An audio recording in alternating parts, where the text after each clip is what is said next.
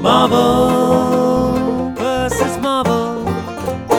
And we are back here with the movie I never wanted to do. Picked by Mr. Will Preston to torture me, his alleged friend. We're going to do a deep dive into X-Men Last Stand. The worst Marvel movie I have ever seen. I struggle to think of a worse Marvel movie than this. Maybe Thor 2, but even then, it's like that. Yeah. At least that's cohesive. And we laid it out. He said many years ago, we've done our reel. And you know what, Will? We're going to re-release them. We're going to re-release the real way of listening to the Phoenix Saga. I'm going to put them out for everyone to catch up on, to listen to. You never heard that before. It was more than 2 years ago when we did our real deep dive into the Phoenix Saga via the conduit of the animated series. That's going to be out for you guys to see how it's really done. I thought we'd handled the Phoenix, and here I'm in dragged back just when I thought I was out. And we laid the table in an amazing way. We had Mr. Hollywood lead us through the convoluted three-director turnover production saga that brought this movie to fruition, and the Fox executives that demanded to not do the best Marvel story of all time. Do something else that has more Magneto in it. We heard from everyone out there in our listenership that really dislikes this movie, except for one person who thought it was fine. And here we go, ready for that deep dive. I want to pay special homage to people that are really doing the right thing. Peter J, Brandon Schmigilski, Basta Beer, Sam, Bindi, Supi, Jack Davis, Billy Brown, Zubair Q, and David Fan. Thank you for your support and your community-sensed approach to fandom. That's what we like. Check out patreon.com/Marvel versus Marvel for your way to support the show and for cool bonus content. Will, I mean, I know what you want to do now, but I'm going to give you the option to not press play. Don't press play, Will. Press eject, and let's just go home. No. Let's just stop. No, but listen. We don't have to do this. Listen to me. We can come up with a way around it. We can, I don't know what we could do. We could do something else instead. We could just talk. We never talk anymore. How about, instead of forcing me to relive this movie, we just have a chat for a few hours and then we just stop. We don't have to do this, Will. Put the gun down. No, Rob. We're pressing play. We're going to do this whether you like it or not. And that's I don't like it. I've been categorical about that. Well, you might change your mind. Like you expected me to change my mind by backing out of this episode, which I have spent so much time hassling you to do. It's not. We're not turning around now, Rob. Jeez. Anyway, we're pressing play. In 1986, Charles Xavier and Eric Lenshaw pay a visit to a seemingly peaceful suburban home. While Eric Lenshaw is weary at the prospect of meeting each student for Xavier's new school for gifted youngsters, Charles assures his old friend that this one is special. Charles and Eric meet the parents of the young Jean Grey, who, like any normal humans, display a feeling of fear and resentment that their little girl has a, quote, illness. Before Eric can get angry at this remark, Charles calms the situation down by asking to see Jean.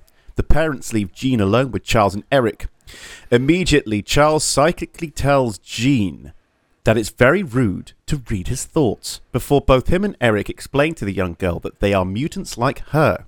However, she doubts that, as the next second she uses her telekinesis to lift all the cars in the street outside. Both Charles and Eric are impressed with such power from a young mutant, with Charles warning her that such a power might control her. So it's a very on-the-nose start to the film, but very quick setup. We know exactly what's going on. Also, my first thought, the younger Charles and Eric was DHCGI, but then I thought maybe it's 15 years ago. It wasn't, but it was actually CGI.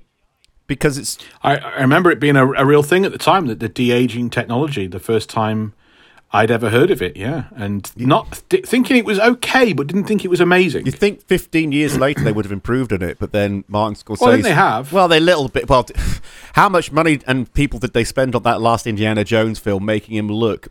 Harrison Ford looking like his old self? They apparently a lot of money and a lot of people. A lot of money, like, but it worked. It worked. But, I don't know, I just thought he'd get more efficient as it went on, but apparently it's still a hard thing to do. So, fun fact. Turning back the hands of time, not good enough for Will Preston. Why aren't they more efficiently de-aging a human? You don't know. Come on, Rob. It's the simple Moore's law here. Technology gets faster, smaller, and whatnot every 18 months. It's been several years. Bloody hell. Anyway. Fun fact, Agent Huff, who previously voiced Nightcrawler in X-Men, appears as John Grey, Jean Grey's father. X-Men co-creator Stan Lee and writer Chris Claremont have cameos in the film opening scenes as the neighbours of young Jean Grey. I didn't spot Chris Claremont. I only spot Stan Lee. Yeah, interesting that. Geez, why is my water floating up? So... I assume that this is how Jean Grey is first discovered by Professor X in the comics. It's kind of like this. She's very young. Well, okay. So let's do publication history and then the retcon. So in the very first issue of X-Men in 1963, Xavier already has his school up and running, and he's got Cyclops, Iceman, Beast, and Angel. They're already there, living in the school, having lessons on how to be a better mutant. Then he announces to the lads, a new pupil is starting, and they go, oh, and it's a teenage girl, and the lads all race to the window to see a girl. These horny 1960s teens, and then they see it's a dame. No, not a dame. Wrong lingo. It's a doll. It's a doll getting out of the car. Yikes! And then they all sprint off to their bedrooms to put on aftershave and comb their hair and put on their best clothes. Oh. And then they're all lined up when Jean arrives. And she's been summoned to this exclusive school but doesn't know why. And doesn't know why her parents have let her go without accompanying her and stuff. And then Xavier explains about mutant powers and their mutants and the X-Men and all of that. So that's her first appearance, and that's when she first meets Professor Xavier. But no, it isn't. Just wait. Years later... as the stories kind of change and adapt and change Jean's abilities, because she has no telepathic powers to begin with in the X-Men comic. She only has telekinetic powers. Yes. And then she develops telepathic powers, and there's a retcon introduced years later. And it's something that Jean doesn't know about because she wasn't conscious for it. So... Jean's mutant power first kind of manifested when she was very young, and it was both telepathy and telekinesis. So her best friend was hit by a car and killed, and Jean was so close to this young friend at the time, they were mentally linked. Oh. She was mentally linked with her friend when she felt her friend die. And the psychic shockwave of that, the psychic trauma of that, nearly killed Jean. Oof. She left her comatose, and her parents sought the help of someone that could help. It was Charles Xavier, and kind of unbeknownst to the parents, who used his psychic telepathic powers to reach her consciousness. He first of all blocked her telepathy. Was like, she is too young. These powers should manifest when she's a teenager, not at such a young age, like 10 or whatever it was. It's like stomach stapling for the mind. That's exactly what they say, Will. You're right. And so he blocks her telepathic powers until she's older, and he brings her out of the coma. And she has no memory of the trauma and all that's gone on because she was in a coma. So she doesn't remember meeting Professor Xavier. So that's how they get around this thing of, well, hang on, doesn't that news story contradict X-Men issue number 1? Yeah. Well, no, because she was in a coma and doesn't remember meeting him, and Xavier's pretending that he's never met her before. And so, yeah, she joins the team as Marvel Girl. Very nice way of retconning that slightly, or not retconning, but explaining the difference along the way. I think it probably is. Yeah. It probably is a retcon. It's retroactive use of continuity, isn't it? But I guess the way that retcons are used in general, the way they're spoken about is the DC method, which is And then the universe exploded and we started again from scratch. And Marvel don't tend to do that. Tend to go... It gets some imaginative writing happening. I love it. Yeah. I'm here for it, even when it's ridiculous. In 1996, industrialist Warren Worthington knocks on the bathroom door, asking what his son, Warren Worthington III, is doing in there. Inside, the young boy is painfully cutting off the growth spurting from his back, using whatever he can find, from razors to scissors. As his father breaks down the door, the young Warren tries to hide the bloody blades and soiled tissues from his father's sight, but it's too late. The elder Warren looks on in sickening disappointment as he sees his son has been trying to hide the white feathered wings sprouting from his back, now reduced to blood and feathers on the floor. Breaking down in tears, he apologizes to his father for being a mutant. This is one of the bits I really love. I always found this heartbreaking because it's the subtext. Obviously, it's quite obvious subtext. It feels like a parent discovering that their kid is LGBT or whatnot and sees nothing but shame, and they are sorry for existing. The child is sorry for existing. It's like... that comes through so well, and this is such a great little moment, I thought. Yeah, I agree. Yeah, it's a shame, again, that this movie doesn't quite know what it wants to say about that. If it is an allegory for the LGBT community, they have some... I don't think the movie knows what it wants to say, because they have... here are the positives of stopping being who you are. And then here are the negatives. And so it just doesn't want to pick a lane. And so I don't quite know if the allegory works well in this. I get why it's not picking a lane, but yeah, it doesn't seem to want to go too deep at either side, just in case it feels like it's picking a side. No, it's good. The movie ends with Rogue going, and I stopped being a mutant, and I'm happy. Because that's a weird message. So I don't really know what they're trying to do. Yeah, it's very odd. Also, they didn't bother using the X-Men theme. Film to this, but they did some paint by numbers naughty store instead, and I was like, oh, this feels like a cheap straight to video affair. Massively, yeah. Like the booming anthem of the first two movies. Like, I don't understand why. I didn't like the title sequence in this. It meant nothing. It was nothing going on with the title sequence.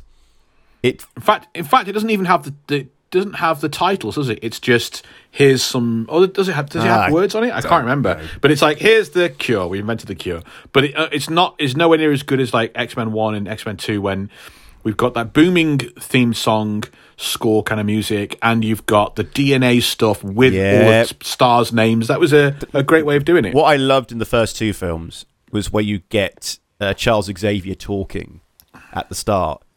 When it's just going to go into the titles, and it's always brilliant. Like, one of them I always love, I don't know if it's one or two, where he just goes, what was it? He's talking about mutants and humans sharing the same planet, but humans are not very famous for sharing. And it's like, oh, there it is. Yeah. There's the setup. That felt like something that should definitely have been carried on for the third movie. It's almost like...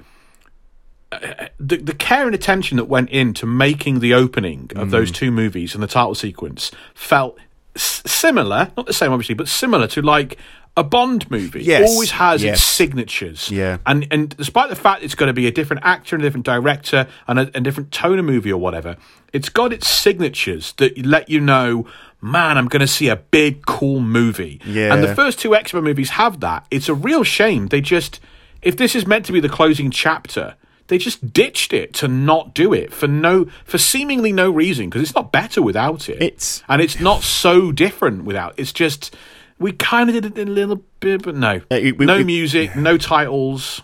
If only we had if we're going through this, we keep a tally on things we didn't like or something. And then count them up how many things we didn't like at the end. Which is one.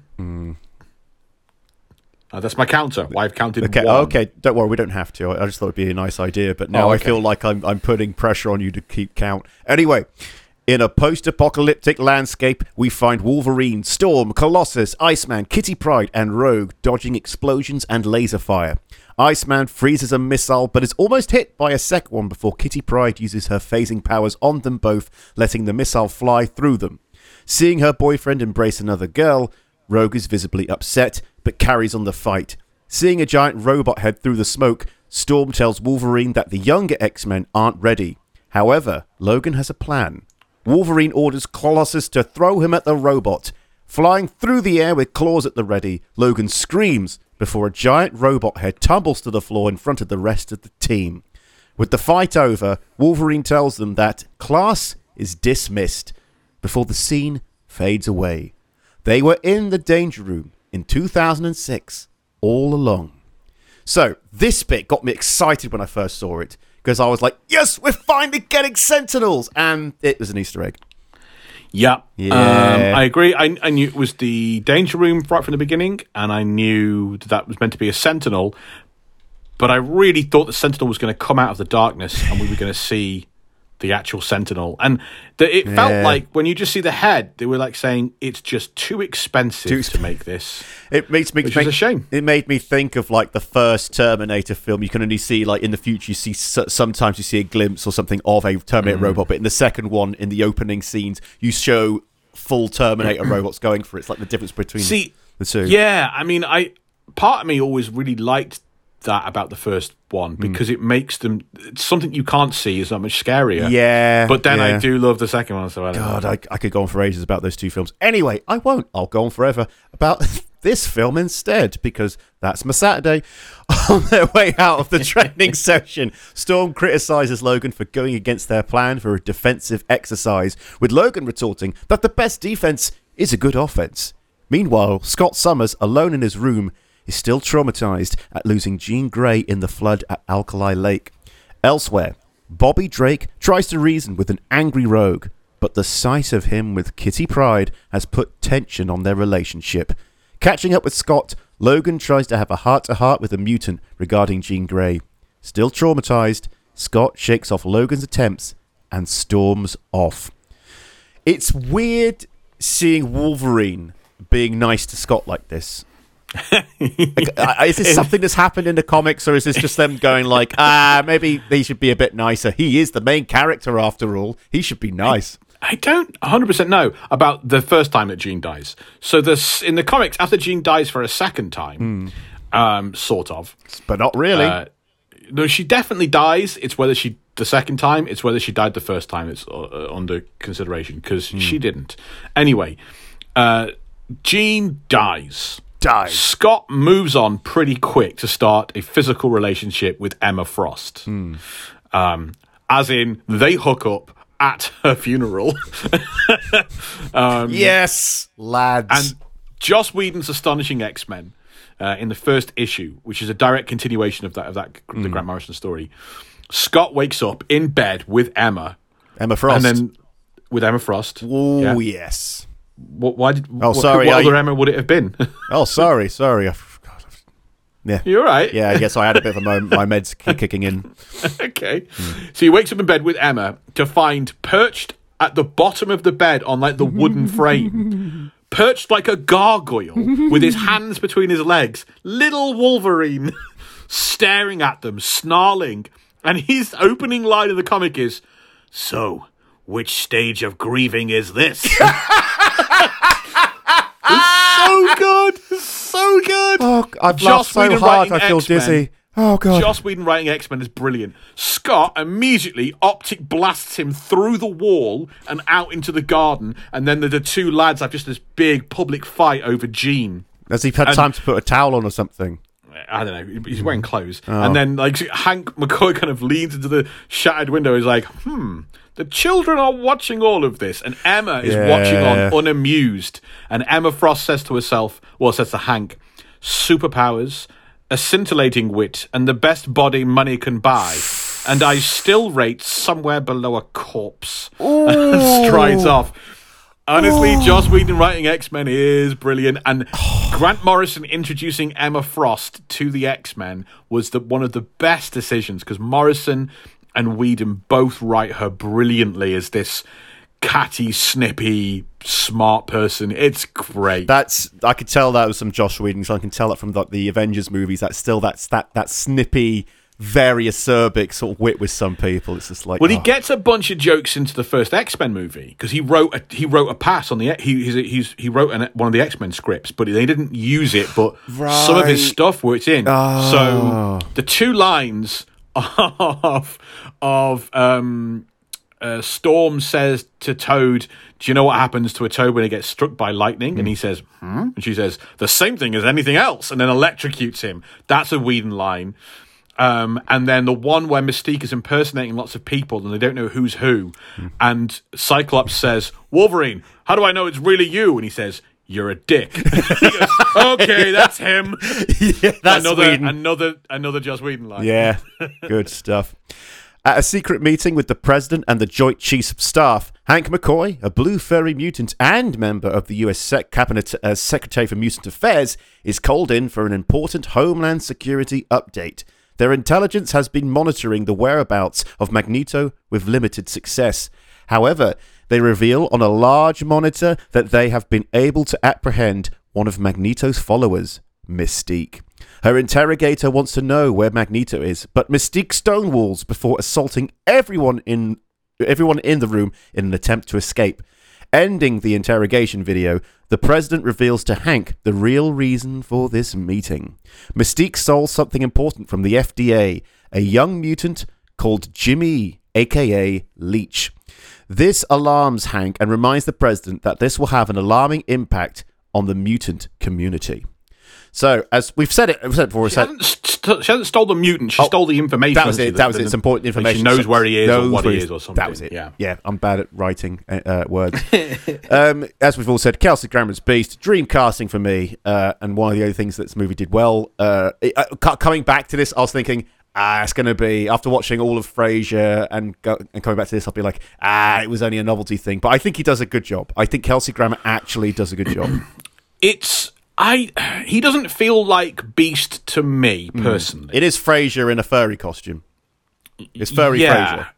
There's something about the comic book Hank McCoy that has a lot more wisdom and a lot more warmth and humour to him. Yeah. But this is a really, really interesting character that is completely different from any of the other action characters in this movie or in any other superhero movie. It's in the context of the movies, it's really interesting, it's really different, and it was really good. He isn't quite like... I don't like the perfect casting line because it doesn't quite work for me, but it's a really great character. He's I mean, you got him basically here being a diplomat. It's like we're coming up to the end of his arc almost. Like he's been in the background, we haven't seen him, but now he's kind of like... Yeah, that was weird. Yeah, I know. Like we get Iceman as a kid, Cyclops is an older guy, Beast is even older and retired and now working for the government. An Angel as a child that has never joined the X-Men. That chafes a little bit as a long-time comic book fan, but it shouldn't do. It shouldn't. But I wasn't quite in the mode yet of you just have to put a lot of that to one side. I know. Well, I think you get used to it when you come to the MCU and go, oh my god, they're doing an interesting thing with this. They kind of do it a bit better with the MCU. Yeah. I think they get the main ones done right, and the other ones it's like. You just have to kind of go with it. Mould it, but well, we've done so far. Instantly recognised Mystique's interrogator, Anthony Held, as a.k.a. Dr. Chilton from The Silence of the Lambs. He is terrible at interrogating people, that's what we've learned. I think he's also terrible at containing a prisoner, but that's another thing in Silence of the Lambs. Every time I've seen him in something, he always plays like upper-class sort of people who are insecure and quite incompetent.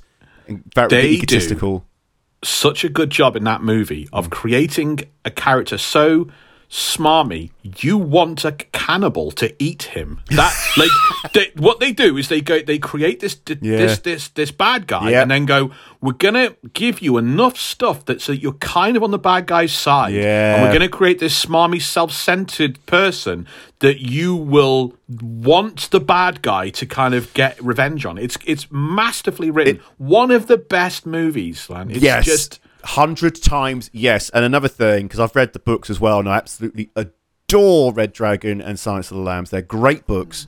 I don't think they were very good. I don't think Silence of the Lambs was a terribly good book. I don't know. I've read them both twice, and they, even the second time I'm really into it. But you know, whatever. We'll agree or disagree. I enjoy them. That's what happens. There's one thing they did in the film. There's a few nice touches they did in the film, but one thing they did was add the line at the end as Hannibal Lecter's calling Clarice and staring off at Dr. Chilton. He goes, "Ah, I'm having an old friend for dinner." It's just like, I love that. It's, yeah. It's very cheesy, but I just love that line. Anyway, this interrogation scene, I spotted a problem with this scene on the rewatch. Like, everyone in the meeting, right, just to make it clear, everyone in this meeting is watching a video of Mystique's interrogation, but we're seeing the interrogation, but it's not from the video they're seeing, that we're seeing it from a multi-camera setup, like the scene has switched to there, and it would have made better sense to have a static CCTV shot for this. I have no idea what you're talking about, really. Okay. I understand what a multi-room setup is. Like, multi-camera setup in the room. Yeah, because, you know, like... But I don't understand... Like, because usually this kind of scene is they're watching a single camera shot. Why would you have a multi-camera setup in an interrogation? Like that. Oh, so what they're watching on a monitor... Yeah. I don't think it really matters, but I see what you... It's a minor discrepancy. It threw me off a little slightly on this, but this is because... I've run out of other things to complain about with this film, and now I'm looking for new things. Anyway, back at the school, Charles teaches a class on ethics before showing the students a video of Dr. Moira McTaggart presenting a comatose patient who, while in possession of a working body, was born without consciousness. What does that mean?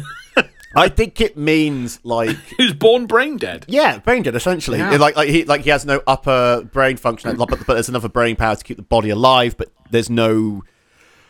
I don't want to say sentience. I'll just say sentience. You know, there's no higher brain activity. That's it. It's just a, you know, farting thing.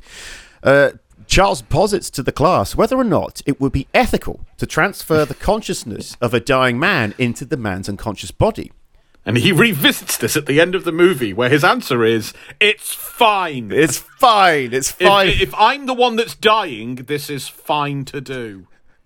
Oh, Charles dismisses that. Yeah, I remember watching this, and it leapt out at me, and I just went, "We should remember this scene because it's going to be important later." Yeah, they really you can see Brett Ratner stepping on the set and putting a large pin on it, just like, remember this, kids. It's this. Like the bit in Wayne's World where they meet the limo driver that has a lot of information, and he turns to the camera and goes, "Wow, that was awfully convenient to get that amount of information." Like, yeah, we should probably remember this for later. Remember this?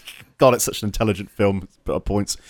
Back at the school, Charles teaches a class... Oh, sorry. Why am I going to that? You throw me off, Rob. How dare you? Sorry. I should stop talking in this podcast when we talk. Sorry. Well, I should stop distracting you with this episode about this film I don't want to watch. Suddenly, Charles falls silent as a large cloud looms outside. Charles dismisses the class before joining Storm outside, who undoes the storm clouds. Discussing Storm's frustration with her, Charles mentions that he would like her to take his place one day, seeing that Scott... isn't currently fit to take the mantle. The two mutants, along with Logan, head to meet their old friend Dr. Hank McCoy in Charles' office. Hank discusses the discovery he was presented with, a cure for the mutant gene. But before Storm can argue with Hank about this, Charles stops them, sensing that an important announcement about it is being made right now. So... I don't want to nitpick again, but it's around this point where I noticed... I'll get onto that bit. But first, like, usually in a thing like this, there's a TV on in the background or a paper or something. But instead it's like... Oh, sorry. Charles is going, "I'm sensing that a highly publicized event is happening right now. It's a shame I didn't put a TV in my office." Yeah, I don't know, but isn't it a more interesting way of getting to that when you've got a psychic or a telepath that knows lots of stuff? It is, but it feels like, I'm going to take the jet to go to the shops. It feels like, you know, a bit too much. Never mind. But it was around this point where I noticed the script just felt weak. The dialogue feels very pedestrian and lifeless. I don't think Halle Berry is good. In any of these films. Yeah.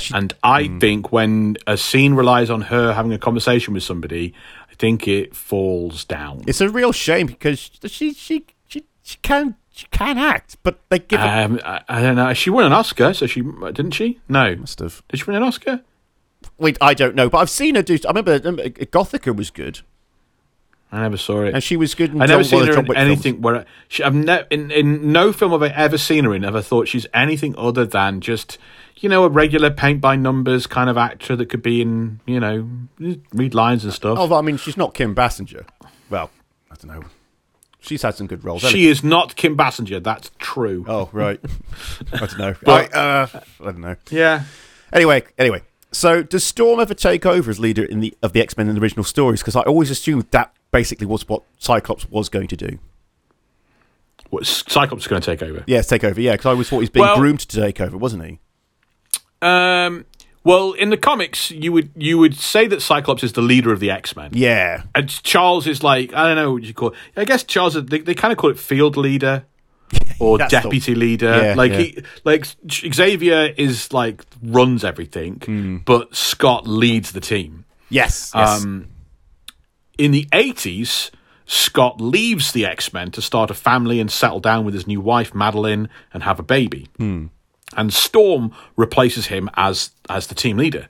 And she goes through quite a radical change in this period of time from this kind of maybe slightly more naive...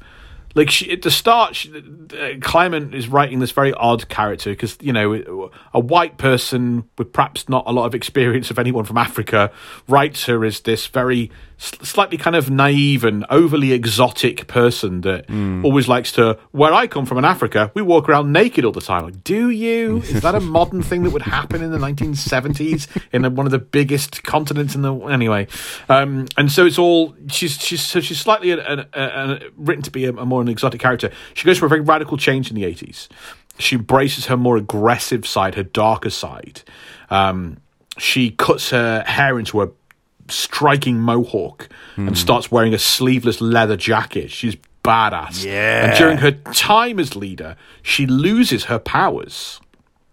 But she's so badass that she carries on as leader of the team. And in fact, when Cyclops returns to active duty and wants to resume his position as leader, she refuses, and they have a fight in the danger room for leadership. Winner leads the X-Men, and with no powers, she beats Cyclops. Amazing. She constantly outpaces him and avoids him, and she's ahead. And Scott's like, I've been spending too long as a family man and forgot a lot of stuff. I'm a step behind. Go home and be a family man. Yeah. She snatches the visor off his head, which forces him to close his eyes. Oh. And then she's like, you're blind. You're effectively disabled without your visor. I'm the winner. Go home, Scott. And he just literally hangs his head and walks out and is like, I have no place left on this team. That's some schoolyard bullying right there. Like, nice glasses, 4 eyes. Except, you know. And then, eventually in the early 90s, they return all the old X-Men to the fold, and they have this big cast of X-Men, and they split it into two teams, the gold team and the blue team.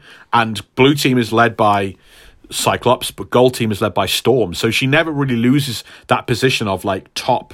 Kind of, she's a top leader there. Yeah, I was just thinking just now. I don't know about dream casting, but in an alternate world, if she hadn't already been cast as Okoye in Black Panther, deny Guerrera as Storm. Sure, yeah. I reckon that would be perfect, absolutely perfect. But, you know, she's great as Okoye too. Anyway, at Alcatraz in San Francisco, Warren's father presents a press conference in front of the new Worthington Labs on the island. Holding up a large vial in front of the press, Warren presents a mutant cure.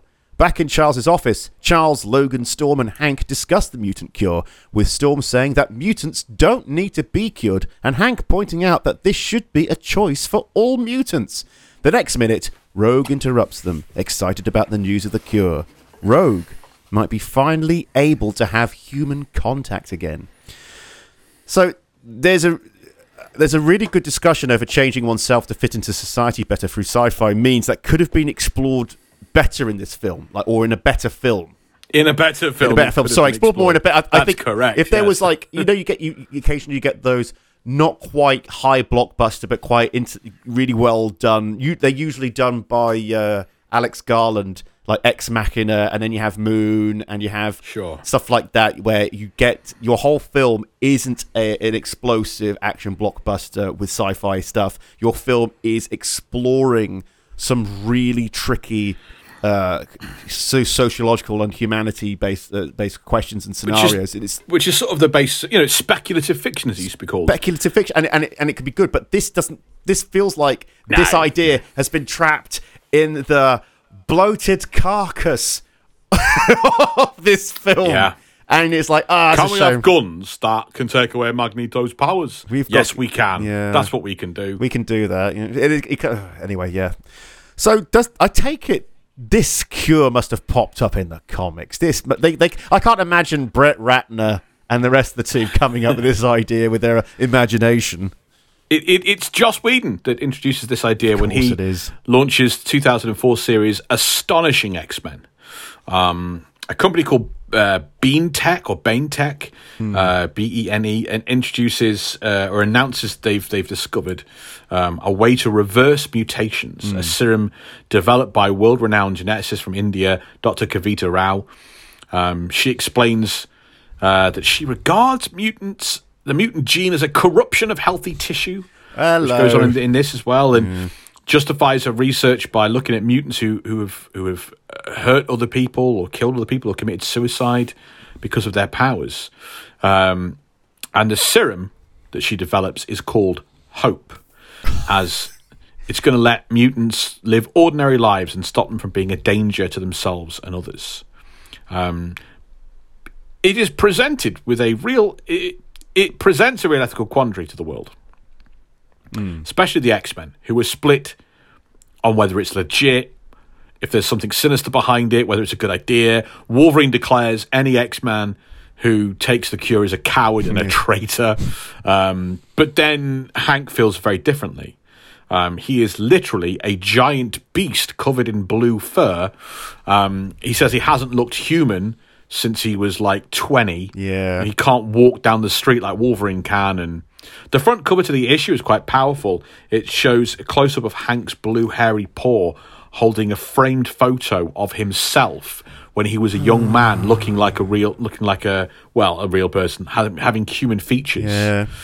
And Hank visits Bean Tech, and they eventually find out that it's a legit cure, but it's been developed by performing illegal experiments on a mutant they've kept in captivity for many years. The X-Men storm the facility to destroy all the... Like, you expect this to last somehow. It's over in, like, 5 or 6 issues. They destroy all the research, and they destroy every vial of Hope, except for one that Hank... goes home with. Ooh. And it's left open-ended as to whether Hank is going to do anything with this. I like that. And I don't believe it ever comes up again. Maybe he just thought twice about it and was like, nah. Well, he must have done. Yeah. But if he has it, and he is a genius geneticist as he is, that means Hank can develop more and cure anybody or take anyone's powers away if he wants. But it's never come up again. That's fair. At an abandoned church in New York City, a group of mutants meet to discuss and debate the news of the cure. While some argue that this is only voluntary, others say that this is the start of a genocide.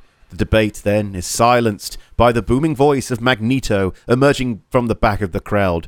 Approaching the stage with Pyro by his side, Magneto, drawing from his experience in the Holocaust, proclaims that this is indeed the first signs of an upcoming genocide. This attracts the attentions of some of the mutants who join Magneto's cause. Magneto is particularly impressed by Callisto, who has the ability of super speed and the ability to sense mutants and their powers. Realizing an opportunity, Magneto asks for her help locating a particular mutant. So this is another scene that I'll always remember, stays with me, and I still like it. Really comes across like someone who's lived through something horrible and seeing it happening again. Especially when he reveals his Holocaust tattoo. He's like, hey, have you got any ink? And he goes, I've had it once and no needle shall ever touch my skin again. It's like, ooh, damn. McKellen elevates the material. I'm not sure if this is a great scene. McKellen's very, very good. I think it's what McKellen says rather than the scene itself. I just think, like, nobody talks about it. They just do it. And it's like, yes, there it is. There's finally some good bit of script writing. Yeah, I remember. Yeah, there's some powerful lines over the years with all this, but it tends to actually more relate to the registration of mutants rather than the cure. The cure, as I said, it's not. It lasts for 6 issues and it's kind of gone. Yeah. When Claremont was writing the X-Men in the 80s, the idea of mutant registration was the big political issue. Yeah. That lasted through the 80s and into the 90s. And the Moira McTaggart says it, I think, or maybe Magneto says it as well. Registration today, gas chambers tomorrow. That was the focus, the idea, yeah. Kind of how it was done in Nazi Germany. It was through little steps, and yes, the parallels are just amazing. Also, two of the actors here appeared in the last season of The Sopranos. Denaya Ramirez, who plays Callisto, was AJ's girlfriend Bianca, and Ken... Didn't recognise her. Did not recognise... someone else pointed it out, and I had to look at her as Bianca and then look at her as Callisto, and it's really hard to recognise. And Ken Jeong, who played Quill, was Uncle Junior's protege, Carter Chong. Yeah, Ken's a great actor. He's always good at stuff. Very good, very good. Outside the city, an armoured convoy transporting several powerful mutants, including Mystique, is being taken across the country. Inside the secure container, Mystique taunts and threatens her guard using her powers. At Worthington... Oh, that seems really funny. Yeah, but he pretends to be the president. That seems very funny when... It's not... It's the guard... It's the guard who says to a small girl, "Keep it up, bitch, and I'll tase you in the face." Yeah. That's like really, really funny. That's good. It's a really, really good bit, that bit. At Worthington Labs on Alcatraz Island, Hank is introduced to Jimmy, the mutant being used to produce the cure by Dr. Kavito Rao. The high-priority mutant child is kept in isolation, and when Hank reaches out to shake the boy's hand, Hank's paw is transformed to that of a normal human hand. Staring at his human hand with almost teary astonishment, Hank tells Jimmy he has an amazing gift. Walking away from the child causes Hank's hand to turn back to its previous mutant form. Another moment I liked. Again, child apologizing for his powers. Nice touch. So, I mean, is there a mutant in the comics who can take away mutant powers? Is Leech a character? Or will we talk about that later? Yeah, Leech is a character. Looks very, very different. Does not look human at all. Does not look like very, very young Billy Corgan. No. Leech is like kind of green-skinned, has big yellow eyes and only 3 fingers on each hand. A very almost monstrous, kind of just an odd, fantastical form. But is like an 11-year-old boy. He was in the cartoon series. I remember.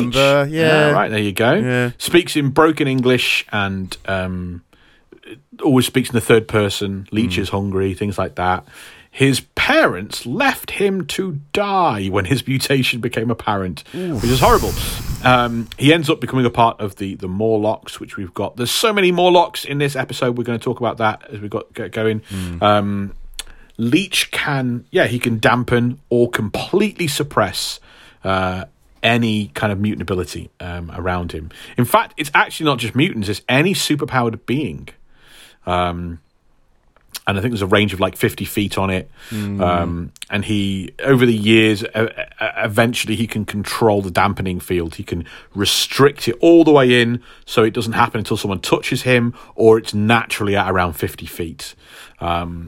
He can be used tactically occasionally, but he's a kid. Yeah. So it doesn't really... He's looked after by the original X-Men find him and when they're operating as another team called X-Factor, and then he ends up becoming a ward of various different teams of the X-Men. I think he ends up living with the Fantastic Four in the Baxter building. He's got a friend called, I think it's Artie, who can't speak but can psychically project pictures and images of what he's thinking. So he can't say "I'm hungry," but he'll psychically project in the air or into your mind if you're near him, a picture of a hamburger. And then you go, "Okay, you're hungry, let's go get you a burger." So Leech and Artie kind of hang out, and Artie has a similar appearance to Lynch, but he's pink-skinned, and yeah, he's a character. Oh, that's quite cute. At Alkali Lake, Scott Summers approaches the shore and starts hearing the voice of Jean Grey yelling out to him. reaching such an intensity that he screams and blasts the water with his ocular beams. Optic blasts. I ain't doing this again. Sorry, but when I was writing this down, I was there going, "Well, what does he bloody call it again?" Optic blasts. So that, ocular beams. I don't know why it's more ridiculous than optic blasts. Well, it's so not like a punchy 60s comic book term, ocular beams. I know. But to be fair, there's a 100% chance that I will not have to say ocular beams again after this bit. Suddenly, a whirlpool forms in the lake before Scott is knocked down by a blast wave. Looking up, Scott sees a bright light coming from the lake that diminishes, leaving the alive and unharmed Jean Grey standing before him. As Scott embraces his previously lost love, Jean asks Scott to remove his visors, saying she can control his power. As Scott relinquishes and opens his bare eyes, the... I wrote it again, didn't I? The optic blasts diminish before the two kiss. However, as they embrace, Jean starts to drain Scott of his life, killing him. As this is happening, everyone back at the school is suddenly alerted to Charles's psychic disturbance. Logan rushes into the professor's office asking if Xavier is okay. Charles immediately orders them to get to Alcatraz Lake. It does feel like this story is rushing through everything as fast as it can. Oh. There's no pause for breath in the worst way possible. It's yeah. So.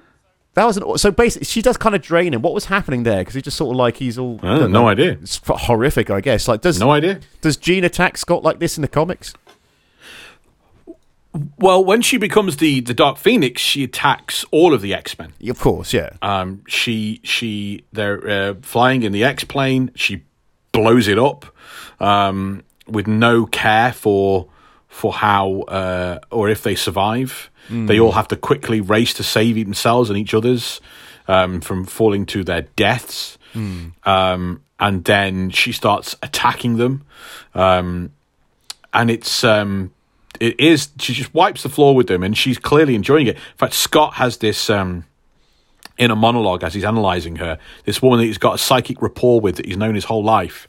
And he says, Jean is enjoying this. Mm. Using her power is turning her on. Mm. Acting like the ultimate physical stimulant.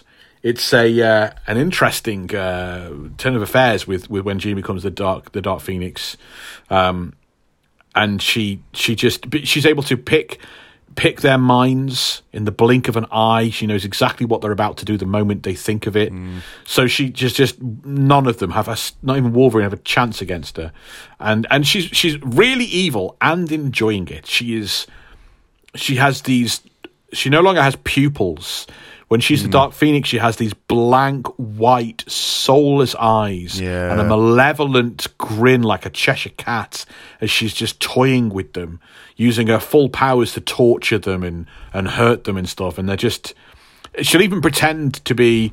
Like, right before Wolverine's about to stab her, she pretends to turn back into Jean and is like, oh, please, it hurts so much. And then he's like, oh, Jeanie. And then she just hurts him more. It's, it's a lot of mind effing and brutal fighting that goes on with the Dark Phoenix. God.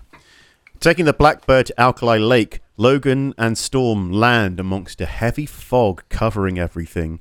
Storm uses her powers to clear the fog. That's what it's like in the mind of a muggle. I knew that was the reference you were doing. Awful, man. This is your punishment. Revealing various rocks and water drops floating around, defying gravity. Approaching the... Storm uses her powers to clear the fog. I should have said at the beginning there, but you put me off because you're a rude man. Approaching the shore, Logan finds Cyclops sunglasses floating in the air and takes them. Suddenly, Storm calls for Logan and he rushes over. Storm has found the unconscious body of Jean Grey. Back at the lab under the X-Mansion, Jean is taken into care by Charles, who deduces that Jean must have subconsciously protected herself at the time with a cocoon of telekinetic energy. Charles explains to Logan that Jean is a Class 5, the most powerful mutant he's ever come across and one with limitless power. However, within Jean's subconscious lies an alternative dark personality called the Phoenix. In Jean's youth, Charles was able to help her set up various psychic boundaries from allowing this dangerous side of her to emerge. Given the traumatic event that almost killed her, there is no way of knowing whether or not the Phoenix is in control of Jean. In the meantime, Charles will be using his powers to keep Jean under a coma so he can restore the psychic blocks. But Logan, a mutant with a history of torture and confinement, is disgusted at Charles keeping Jean prisoner. But Charles tells him that Logan has no idea how powerful Jean is. When Charles described the Phoenix to Logan as a creature of pure desire and joy and rage, all I heard was, "Hey Logan, that chick you fancied who's now not dead? There's a chance she might be really horny now." That's all I heard for that. So I assume this isn't how Jean Grey becomes the Phoenix in the comics, considering we did an episode on it. No, it's not this hidden, buried part of her personality or a split personality or anything like that, really. The X-Men are on a mission in space, and they stop some bad guys, and they rescue a doctor called Corbeau. And as they're flying back, the ship that the shuttle they're piloting back has been damaged. And there's a solar flare approaching. And it will kill everybody in its wake. But the shuttle is going to help them escape, but the autopilot has been damaged. There is a containment room in the shuttle that has radiation shielding, and it will protect the passengers from the solar flares, but someone has to remain on the bridge to manually pilot the shuttle back to Earth. And whoever that pilot is will be incinerated by the solar flare. Jean volunteers for that suicide mission because she's like, right, with my telekinetic abilities, I can literally work all the controls that a full flight crew would. And then she telepathically absorbs all of Dr. Corbeau's knowledge of how to fly the shuttle. So she's like, there's nobody else that can, there's literally no one else that can do this. And then she claims her telepathic shielding will protect her from the radiation. But everyone is aware that that is nonsense and she will die. Scott is like, this can't happen. I won't let it happen. No, you can't do it. So she telepathically knocks him out and has the other X-Men drag him into the shielded room. They lock the door. And Cyclops wakes up in the room, tries to break free. The other X-Men have to restrain him as Jean flies this ship through the solar storm. And it's really incredible. Like, Claremont and Byrne, the writer and the artist, create something really special.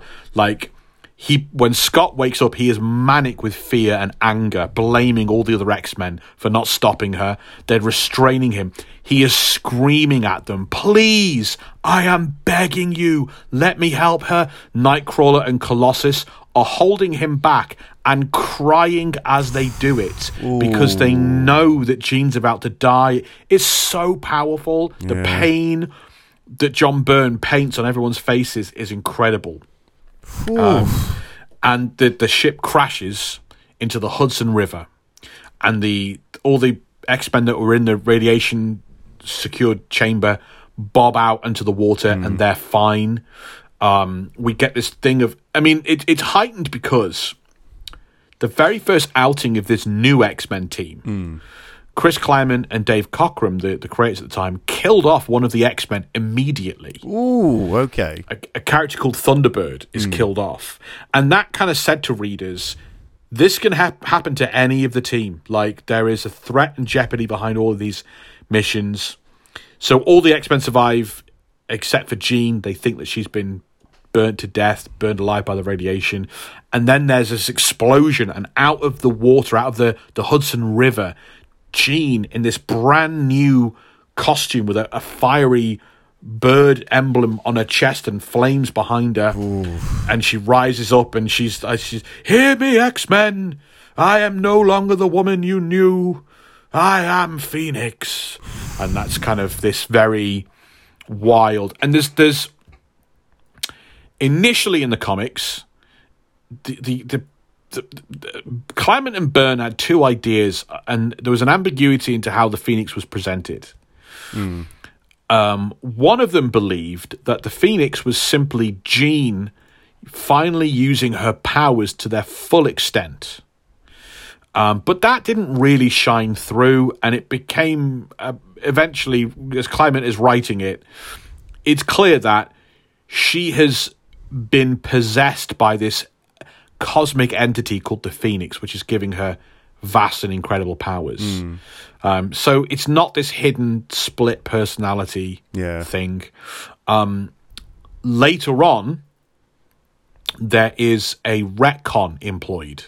Okay. After we get to the end of the Dark Phoenix Saga, which is available on re-release roughly right now, as we get to the end of the Dark Phoenix Saga and Jean dies, there's a long period of mourning. And then the Fantastic Four discover a cocoon at the bottom of the Hudson River. And in this cocoon is Jean Grey. Hmm. And she, turns out, was never the Phoenix.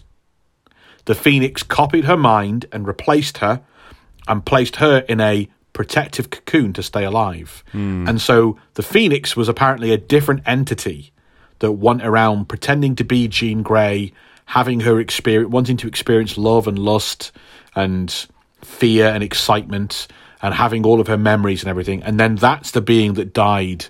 And Jean Grey comes back to life and is like, what the hell is the Phoenix? I don't know what any of you are talking about.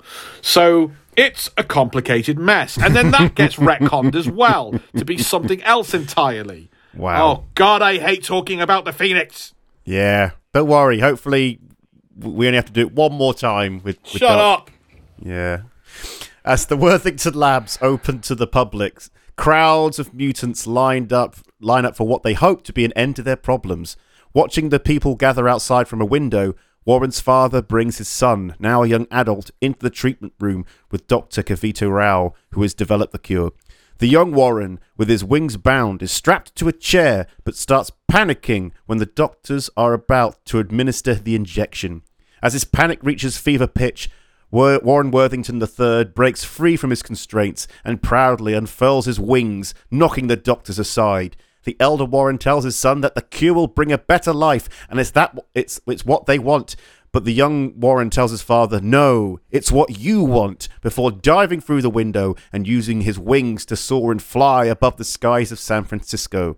From his isolation cell, Jimmy looks on in awe and hope at the winged mutant flying freely across the skyline.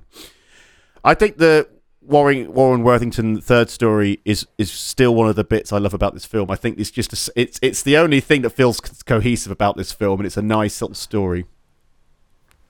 I know what you mean. I don't think it's a story. I think it's a few nice scenes. Okay, vignettes. What's the story? He brings his father shame, then he runs away. Yeah. No need for a third story. Act. The first two no need for a resolution. No need for resolution. It's a happy. No need to confront his father. No need for anything like that. You know what I mean. You know what I mean. Those two scenes are good. You are correct. The thread, if you will. Never mind. Those two scenes are good. You give me that look of, Will, you just inputted incorrect data. What's the thread? Oh, never mind. Let's just talk about him then. What can you tell us about Warren Worthington III? I'm not calling him Angel. He hasn't been called Angel in the film. No, he hasn't. He is better known as Angel or Archangel or Death. Wow. He's what an escalation. One of the original X-Men with Cyclops and Marvel Girl and Beast and Iceman.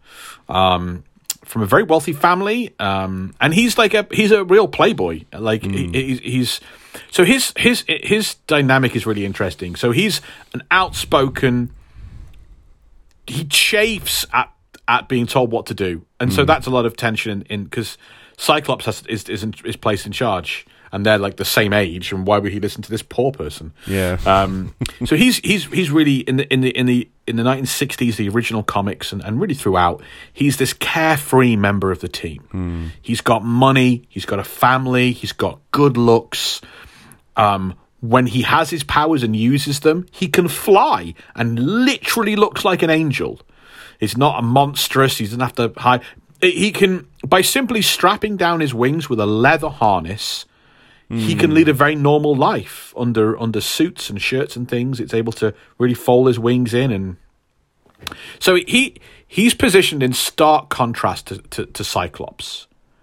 Cyclops is a poor orphan whose powers literally threaten the lives of himself and everyone around him all the time.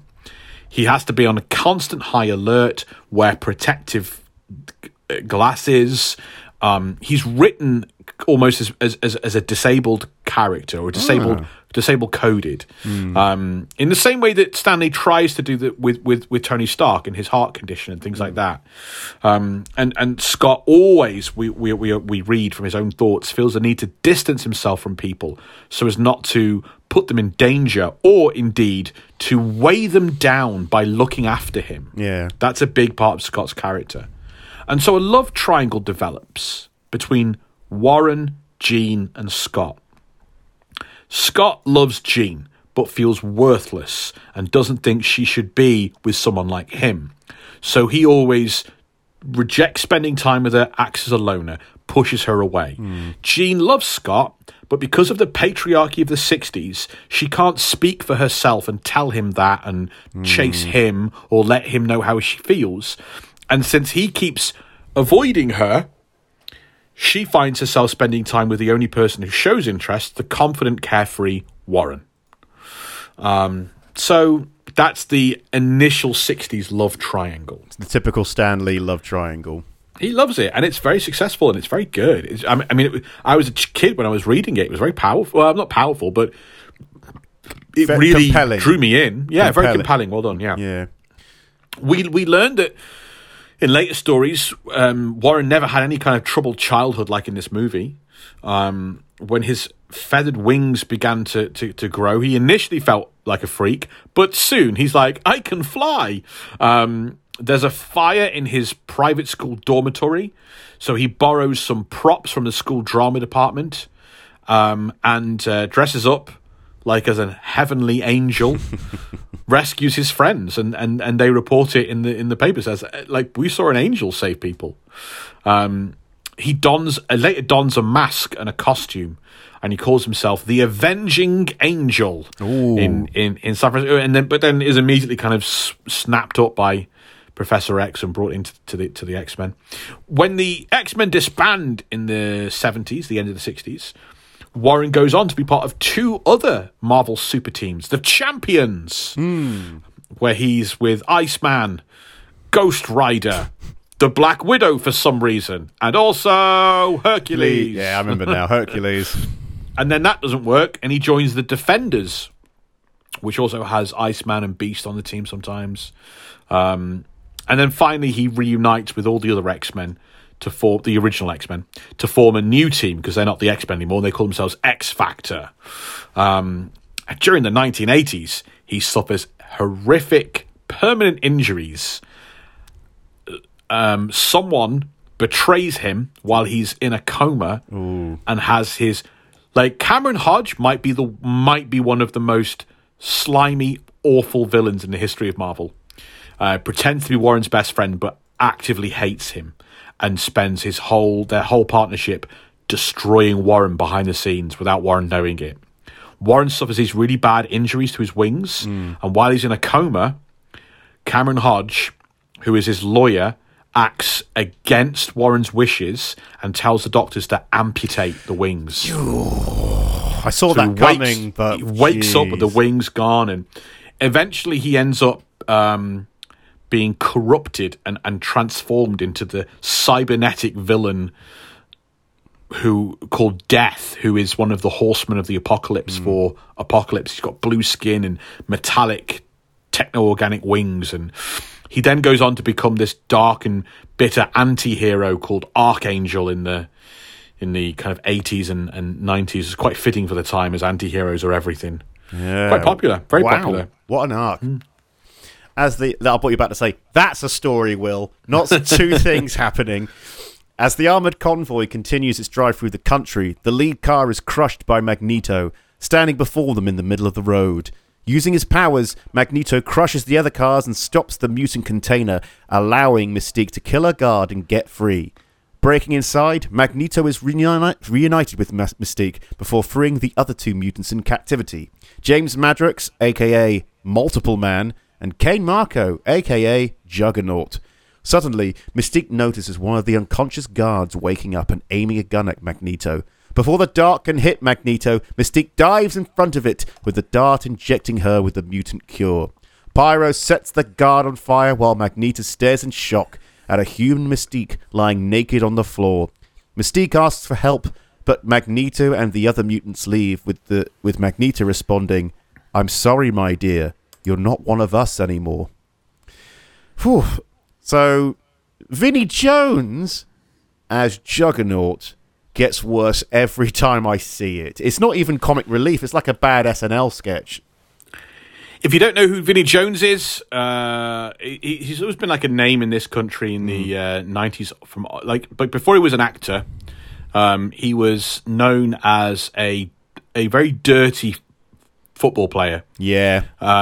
His like whole thing apparently, and I'm no football, but I've read up on this. He was never ever regarded as a good football player, but he was very aggressive. Yeah, and he would dominate on the football pitch. And there's a very famous picture that all the newspapers ran of must be a penalty, and he stood next to like the nice guy of English football, Gary Lineker. Yeah, and he's just grabbed Gary Lineker's testicles, yeah, and is squeezing them, and Gary Lineker is in very obvious pain. Someone snapped a photo of that. It was on all over the papers, and yeah, from there he eventually became like an actor that played gangster roles, and that's kind of his whole thing. Yeah, he's basically that. There's no nuance about him, and you can just he's pretty good in Snatch. I think he's decent in Snatch. Yeah, Snatch is fine, but it's just like you're basically building the role around him. Essentially. Sure, yeah. Also, it's such a sad moment, Magneto turning his back on Mystique just because she's no longer a mutant. It's just, it's just like, I get it, but it's like, how dare you at the same time? I see it a little differently. I don't know if anyone else is on the same wavelength as me. I think McKellen, despite script and director and across 3 films, does a very good job in his physical performance, facial expressions, and line delivery of showing us that Magneto, this version of Magneto, is almost entirely self-centered, that he is a grifter and a user, that the mutant issue is entirely secondary to self-preservation and Magneto getting power and control over stuff, right? Yeah. I really think he does a wonderful job of showing shade to this character that should be sympathetic, right? Yeah. It's hard to present someone with Magneto's back, and I think that's what McKellen, I think he's very smart. He knew that he's got to be the villain of what is a very sympathetic character, and I think he portrays him with just enough of the classic, like, self-centered villain shtick to mark Magneto out as clearly the guy you want, like, nothing to do with. To the point where if I hadn't have seen a scene where he was definitely in Auschwitz, when he shows that tattoo, a part of me was thinking, I bet he did that himself. Yeah, I bet that's another part of the con. I bet that's another part of the grift that this guy has been working for 20 years. Man. So this scene to me, just it's I don't think it's got anything to do with her not being a mutant anymore. It's because she hasn't got any more powers. She's not useful to him anymore. There it is. And I really think that take is reinforced because they write this scene at the end where she's allowed to come back and get a manner of revenge on him. Yeah. And you would usually only write that if it's showing the bad guy getting their comeuppance at the hands of, like, the plucky wronged party or whatever. But I really do. If you watch all... I mean, I think it's a little more present in the first film, where he's really written as a stock bad guy. Not quite a stock bad guy, but you know what you mean. A self-centered villain. I mean, he just... It's the twinkle in his eye sometimes. It's the way he delivers a line. It's a look he gives. It's... wonderfully nuanced in the way he does it. Great actor, fantastic actor. At the White House, Hank McCoy argues with the president over the use of the weaponized mutant cure on the convoy after he was assured the cure would be voluntary. As far as Hank is concerned, this is a slippery slope. The president calls it an isolated incident that needed such a resolution, given that one of the mutants involved has incredible destructive power. But Hank has made up his mind and walks out to be where he belongs. I really enjoyed some of the political stuff behind the scenes here with Hank.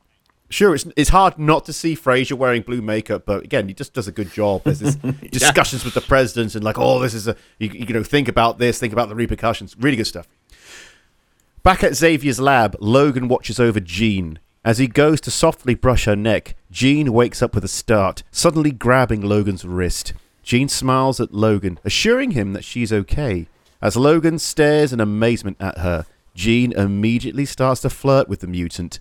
As Logan passionately embraces Jean, Logan realizes that the Phoenix has taken control of her. Backing away from her, Jean grows more aggressive. Logan asks Jean where Scott is, and suddenly her face drops, reverting back to her normal self and confused where she is. As she looks at Scott's sunglasses, she realizes that she has murdered the man she loves. In a panic, Jean's powers go out of control, causing everything in the lab to start flying around. Logan tries to calm her down, and Jean, through tears, tells Logan to kill her before she kills somebody else. But when Logan tells her that the professor can fix what is wrong with her, the Phoenix snaps back in control, snarling at Logan that she doesn't want to fix it, before sending the mutant flying across the room and escaping the lab. So after going through the X-Men cartoon of the Dark Phoenix storyline, it really feels like this film devoted barely any time into doing anything with it. It's barely glanced, barely brushed the surface with it. So, do Jean and Wolverine ever get together in the comics? Because it always seems like this little thing dangling in front of Wolverine. They don't really know. I mean, to begin with, as it's originally written in the 70s, and I think maybe the start of the 80s, it's all one-sided. Like, Jean is not interested in this guy at all. Yeah. Like, in the 70s, Wolverine is written as the grumpy older man on a team full of kids in their, like, early 20s. And he has the hots for Jean, but it's proper stalkery. Yeah. And he constantly, you know, it's a constant thing. She's not interested, tells him that much a bunch of times. When Jean is discovered to be alive after the whole Phoenix saga, that cocoon in the Hudson, well, there's a bit of time where she goes off and joins her other... Anyway, when Wolverine first finds out that she's not dead, because these two X-Men teams don't talk to each other, X-Factor and the X-Men don't talk to each other, when Wolverine sees Jean Grey alive for the first time, that's when he first kisses her. He grabs her and kisses her, which is completely uninvited, unasked for, and she's not into it. But then, I think as the 80s arrived and things, it became sort of, it developed into kind of like a mutual attraction, or a, I don't quite know where the idea came from, to go back to this and to turn it into a thing. They are prisoners in a place called Genosha. Their mutant powers have been blocked. Wolverine is dying from his very serious injuries. And Cameron Hodge, the sleaze that cut off Angel's wings, he throws them into a cell together because he thinks he knows what's all going on, and he saw the kiss at one point, so he thinks it'd be really funny if Jean cheated on Cyclops, and he was able to record it. And Jean is like, basically she's looking after Wolverine as he is dying, and there's nothing she can do. No one has got any powers. She knows that he cares for her, and she knows that he's dying. And Jean kisses him in a kind of a give him the thing he really wants right before he dies kind of way. Yeah. So those two kisses are, but it develops from there, and in more modern times they came close to getting together right before her second / maybe first death. But Wolverine rejects Jean and is like, nah, this would never work, Red. So yeah, they've never got together. Yeah. At his lair, Magneto examines the dart gun used against him in the convoy. knowing that humans would be the first to act, than that this could be used to unite mutants against humanity. Callisto enters the room and tells Magneto that she has sensed a Class 5 mutant. With a look of surprise, Magneto knows that this must be Jean Grey. At the lab, Storm and Charles discover Jean gone and Logan knocked out. Storm awakens Logan and tells him that Jean kills Scott. While Charles is angry at Logan for going against his orders, he suddenly detects where Jean is heading to. So we've heard it again, Class 5 mutant, because I don't think we've ever delved into the classes of mutants. And obviously, Class 5 must be the highest. So what is Class 5? It's not a term used in the comics. And I don't know why they changed it. In the comics, they use the term Omega Class. That makes more sense. Does it? Look, okay. It's the end. Yeah, I suppose so. Yeah.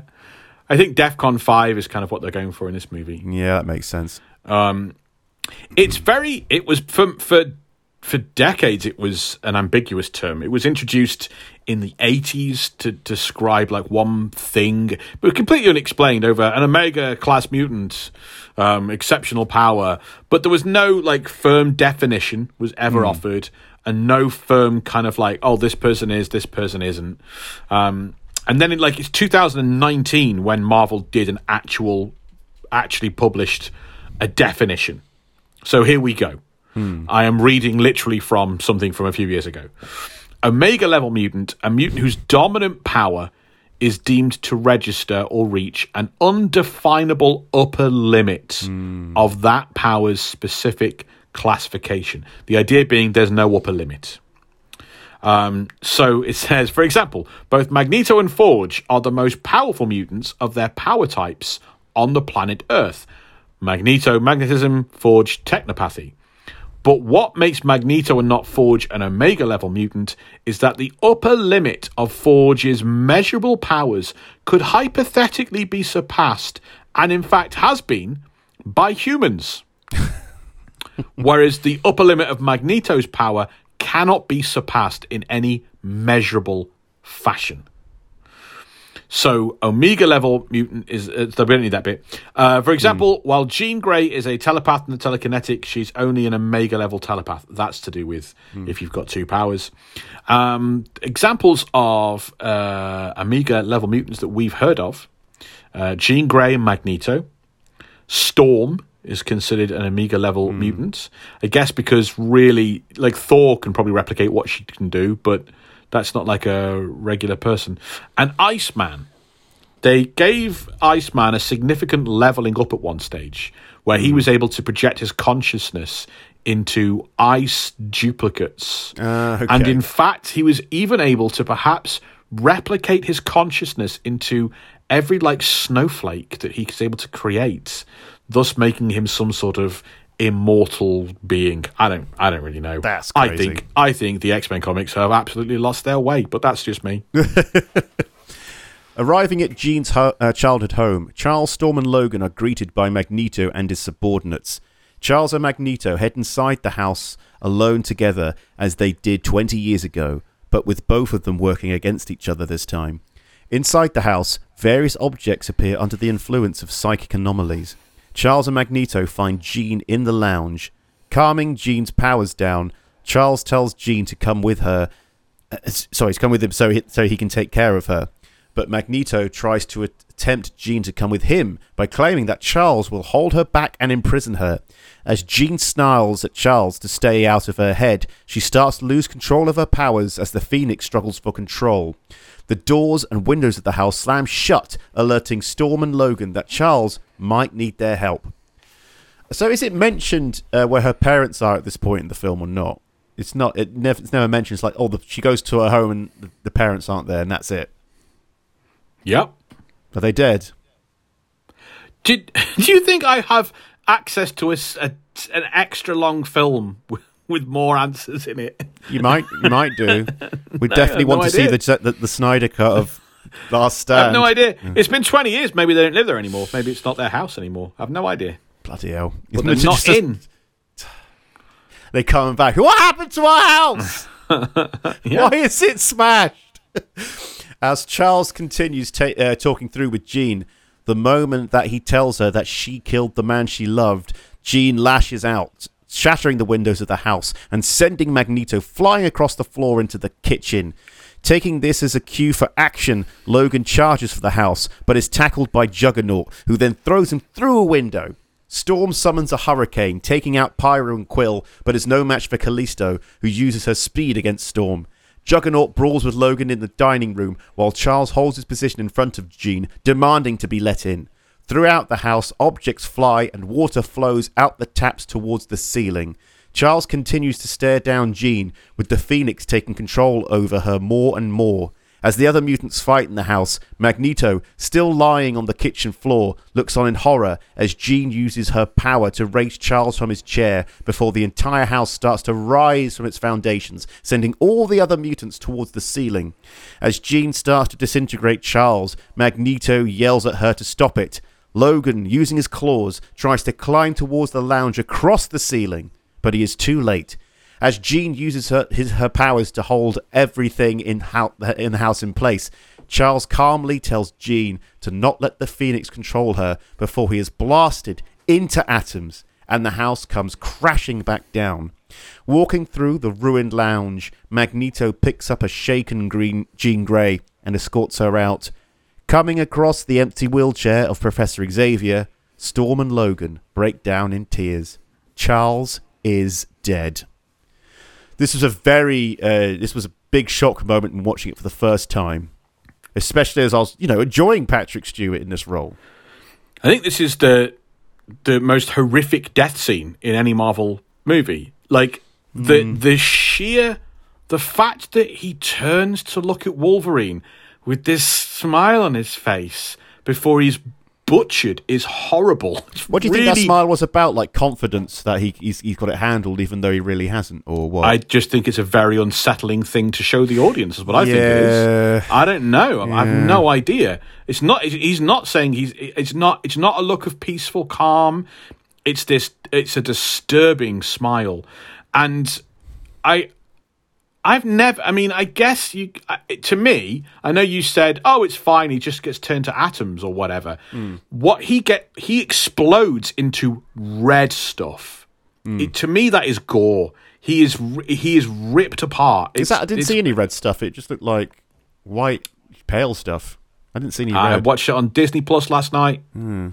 Okay, red stuff. Then, yeah, that's fairly. Ugh. And like, it's not like bits of body or whatever, but the things that she is turning him into or ripping him apart into. Mm. It's just, even if it was white, I don't know, it's so disturbing. She uses her mind to rip him apart, and he's got this dumb, weird grin on his face.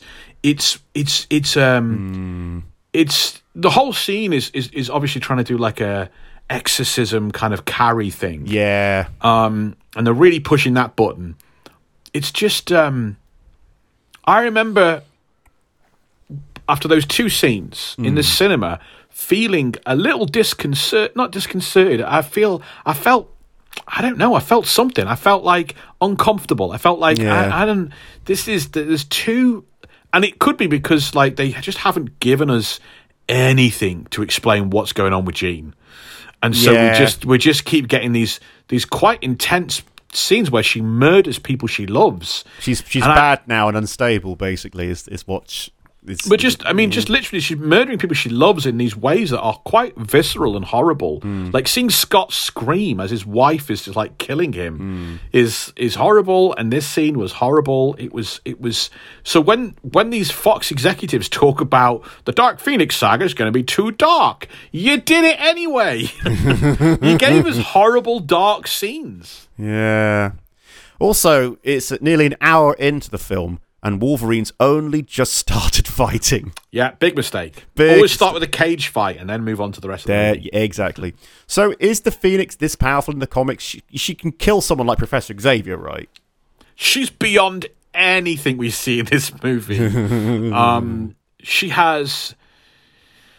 So she has total telekinetic control of matter at a molecular level. She can alter atomic structures, Will. Oh, yeah, that's beyond powerful. In the Dark Phoenix Saga, I mean, she can do all these kinds of things. She can manifest energy seemingly from nowhere, a seemingly unending supply of energy that can seemingly do virtually anything, not virtually anything, but can burn. It can burn in space where there's no, like, this fire and this energy she can conjure is, she can teleport through to the other side of the galaxy. Yeah, it's wild. In the Dark Phoenix Saga, she devours the energy of a nearby star to see what it would feel like. This causes the star to go supernova, which decimates an entire planet. Yeah, yikes. An intergalactic... A council of intergalactic kind of like delegates, the Kree, the Skrull, the Shi'ar... They all meet to discuss the Dark Phoenix and conclude that she is a more serious threat than Galactus. Oh, boy.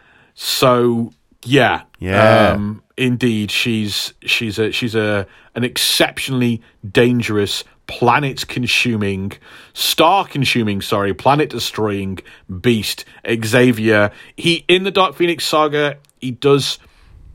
He has a vicious psychic duel with her. He manages to place some, he calls them psychic circuit breakers in her mind, which kind of reduce her power, but they don't last. She burns through them, and she could. The only thing stopping her from killing all the X-Men is the fleeting shred of her humanity. It's only fitting in this show about finding the cure, in this show about trying to transform yourself from a hideous, disgusting freak into a decent member of society, it's only fitting that we talk about the way you out there can transform yourself. Right now, you're a hideous, disgusting freak.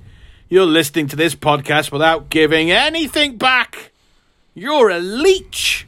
Just like Leech. But we've got the cure. The cure is patreon.com/Marvel vs. Marvel. That's where you can transform yourself into a decent human being by supporting this podcast, by giving back to the community, making sure we stay on the air. And in exchange for that, to say thank you, you get access to all sorts of incredible bonus episodes, like our big bonus deep dives that we release every month for those people at the £10 tier. This year, Will, I have to say, best year ever. Yes. Just listen to what we've put out in terms of our bonus deep dives this year. The Kang Dynasty, one of your faves. You admire... I mean, that even the ending of that with Kang and his son and everything, incredible. Yeah. Maximum Carnage, which was a wild trip. Wakanda Doom War with Doctor Doom versus the Black Panther. Amalgam Comics, where the universe of the DC Comics and the Marvel universe combine to form a brand new universe with brand new characters.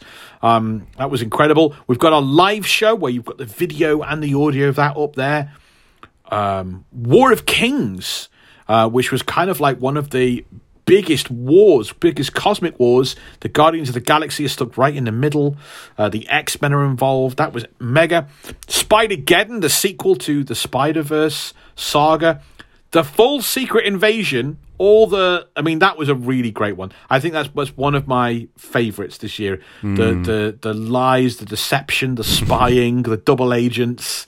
Infinity Gauntlet, I know, is your favourite from this year. That was a mega episode. And just last month we did The Ultimates. Our look at the dark and edgy reboot of the Avengers from the Ultimate Marvel Universe. Do you think this is our best year yet, Will? I think it is. I mean, we always improve year on year, and we go further year on year. But yeah, definitely. I'm glad we've been able to save certain things, like saving Infinity Gauntlet for the right moment was really good. Saving it in Secret Invasion for the right moment we felt like a really good thing, so we can drop them at the right time. And these bonus deep dives, you know, we do look at lots of movies and TV shows and things, but there are some stories that are too big. We can't talk about the Secret Invasion in full when we were looking at that TV show, we couldn't talk about Infinity Gauntlet in full when we were talking about the Infinity War. They were just too big. And some of these things, the Kang Dynasty, you don't want to wait for 3-4 years for that movie. You can listen to the whole adventure now. Some might never ever get turned into anything. Like Amalgam Comics, they can't even republish that anymore. War of Kings is probably never going to get made. The Spider-Geddon is probably never going to get made. Wakanda Doom War, probably never going to get made. We get to do deep dives into some of the best Marvel stories on that £10 tier, that VIEP tier. This month is no exception to how good it's going to be. In a fitting tale for Spooktober, packed with magic, demons, and ghosts, it is called Damnation. Mephisto literally creates hell on earth. Ooh. In the destroyed remnants of Las Vegas. See Secret Invasion for what happened there. And it's up to Doctor Strange and Ghost Rider and the Midnight Suns to save the lost souls of Las Vegas and stop Mephisto. That's going to be our big deep dive bonus episode for Spooktober.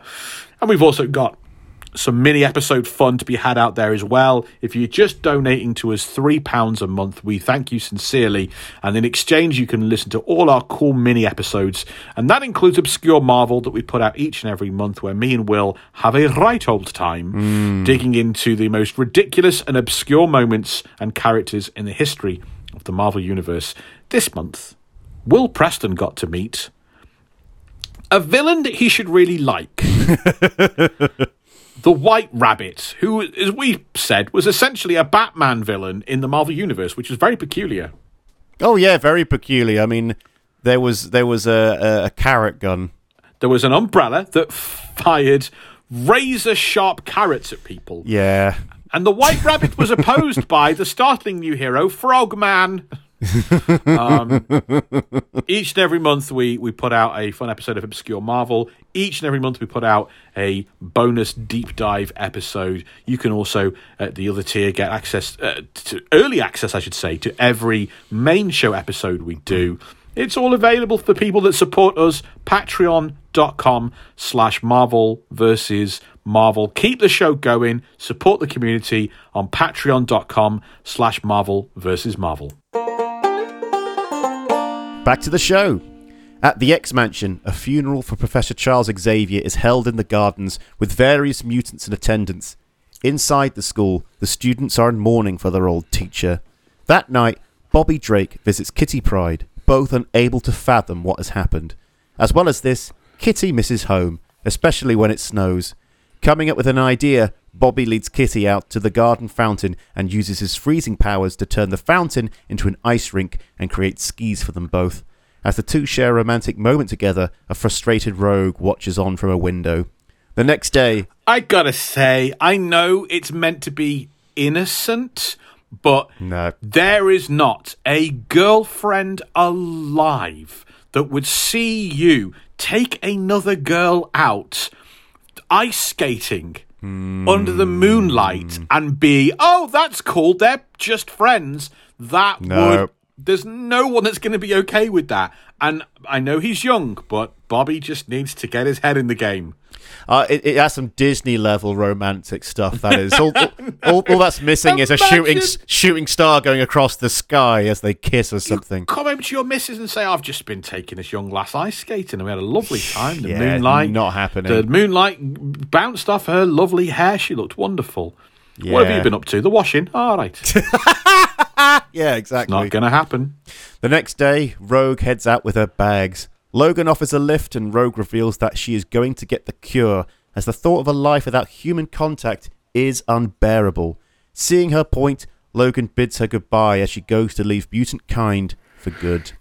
Sad departure for Rogue, but I kind of feel good for her. I kind of feel like hopeful for her because it's what she wants.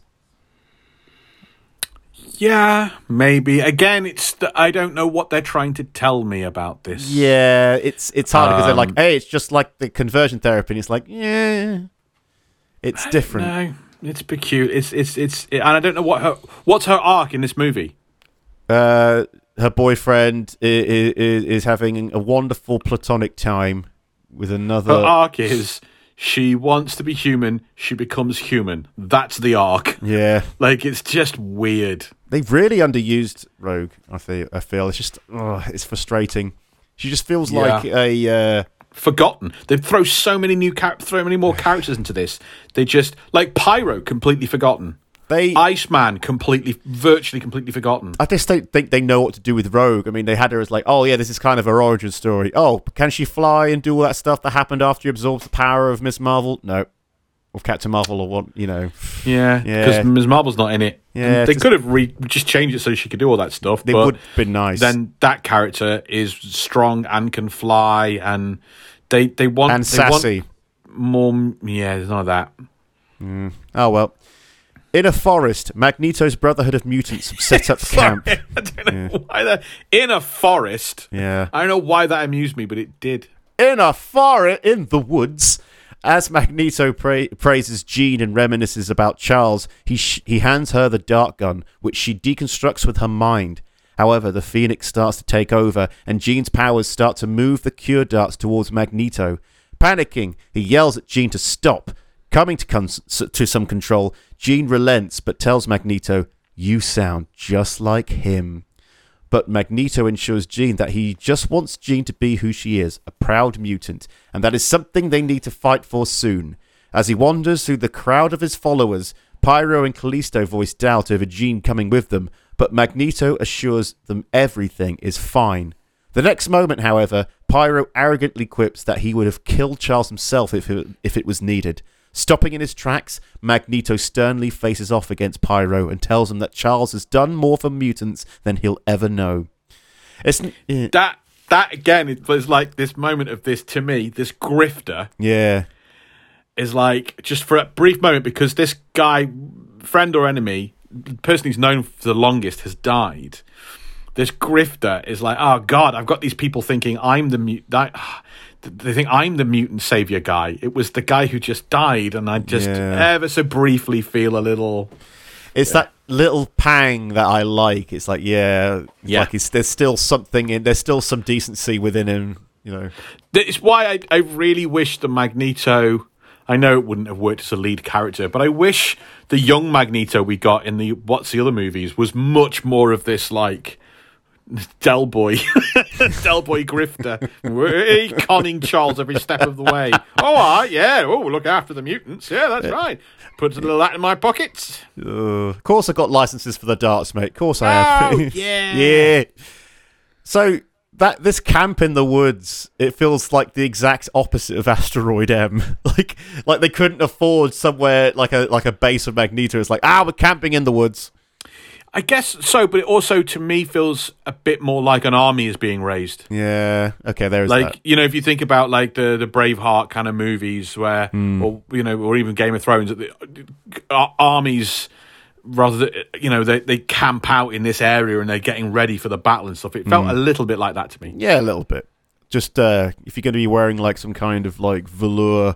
purple cape like Magneto does, it's going to be hell walking in the forest like that without you keeping it clean. Yeah, as all LARPers know. We know you're out there listening to the pod. Hopefully listen to the podcast.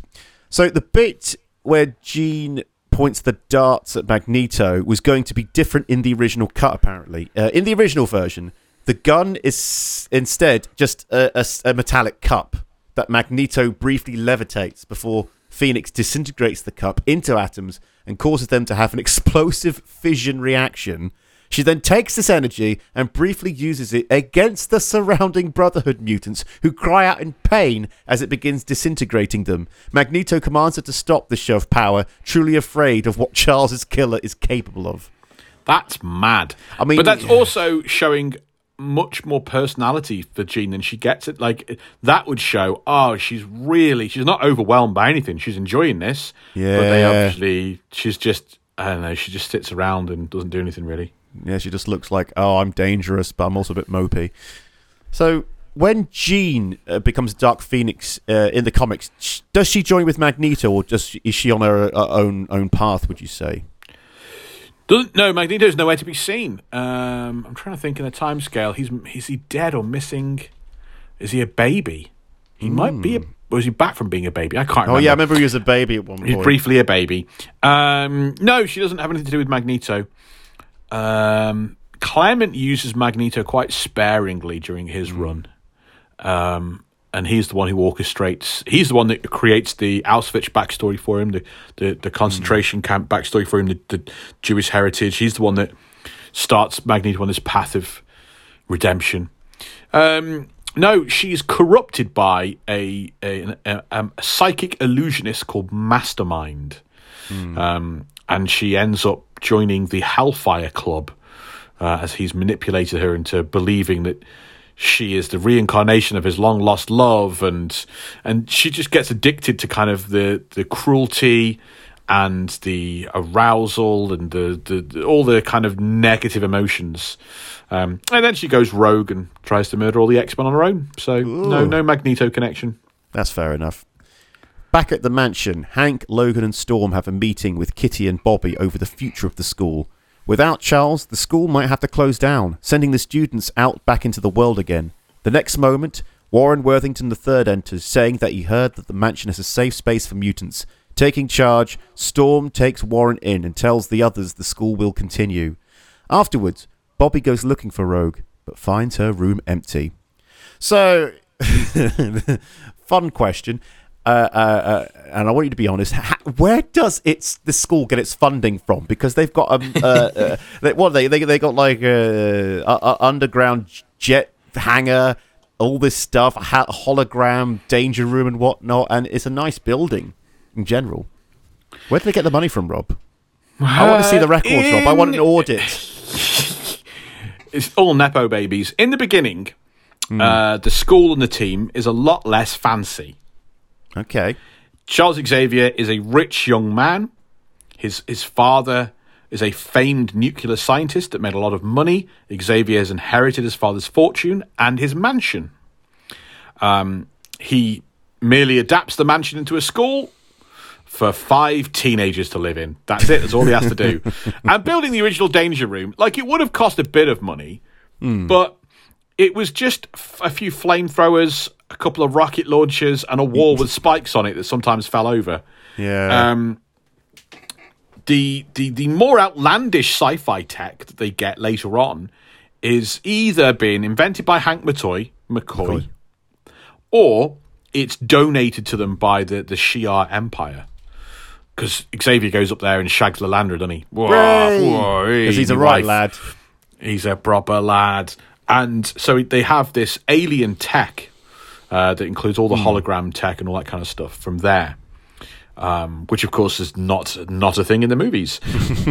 Warren Worthington III is also a dedicated pupil and a believer in Xavier's cause, and he's funded various aspects of the school over the years. He's bought a few of the Blackbirds over the years.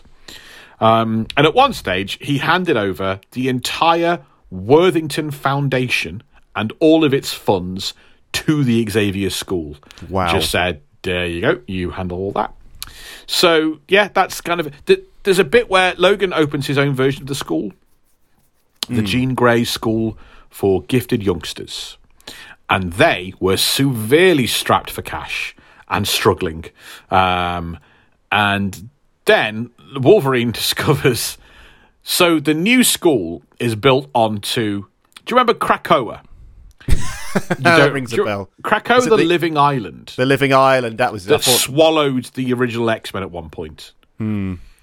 They discover that is like a mutant in its own right, as the plant life and the swamp land have all mutated together and formed a single consciousness. Well, is it Krakoa? I think Krakoa has the original Krakoa or its child or whatever becomes a sentient plot of land that Wolverine's school is built on. And it comes to life and it does stuff. They eventually discover that it's capable of spontaneously growing diamonds. So that helps pay the bills for Logan.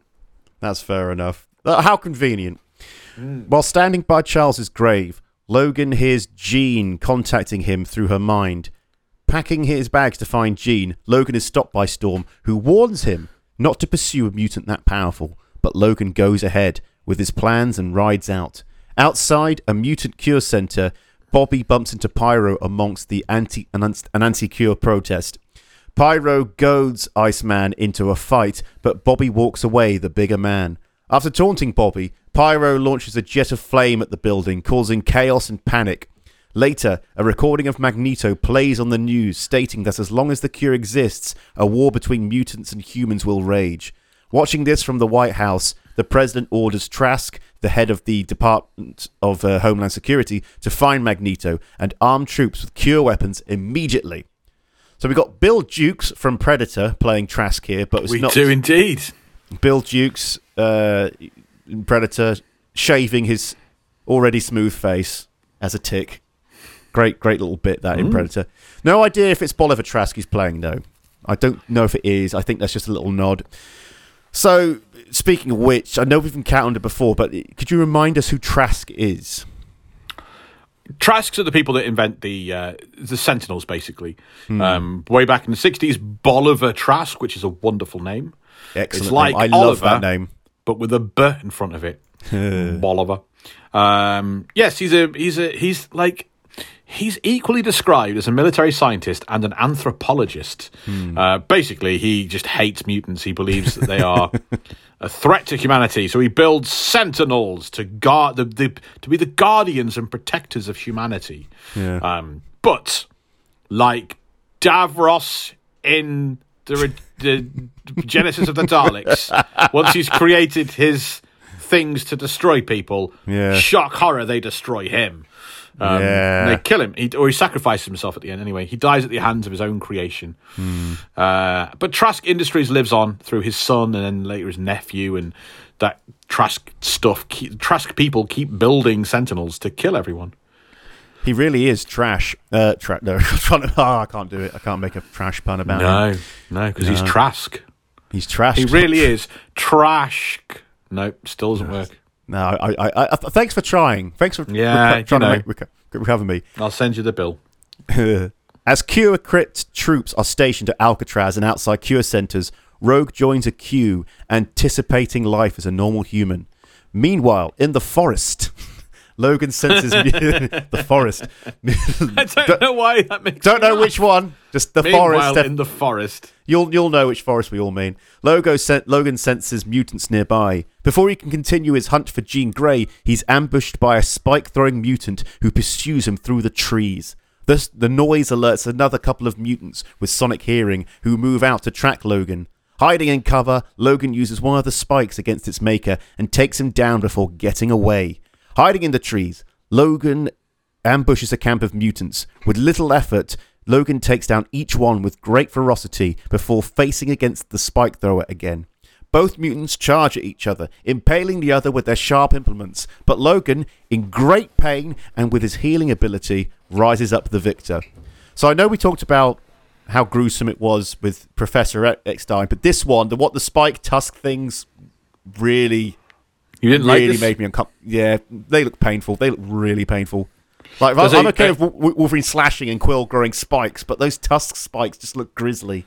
There's an X-Men character called Marrow who grows extra like bone spines out of her own body that grow through her skin, and she breaks them off and uses them as stabby weapons. Amazing, but horrible. Yeah. Very, David Cronenberg. So, does Rogue ever try to find a cure for mutant powers in the original stories?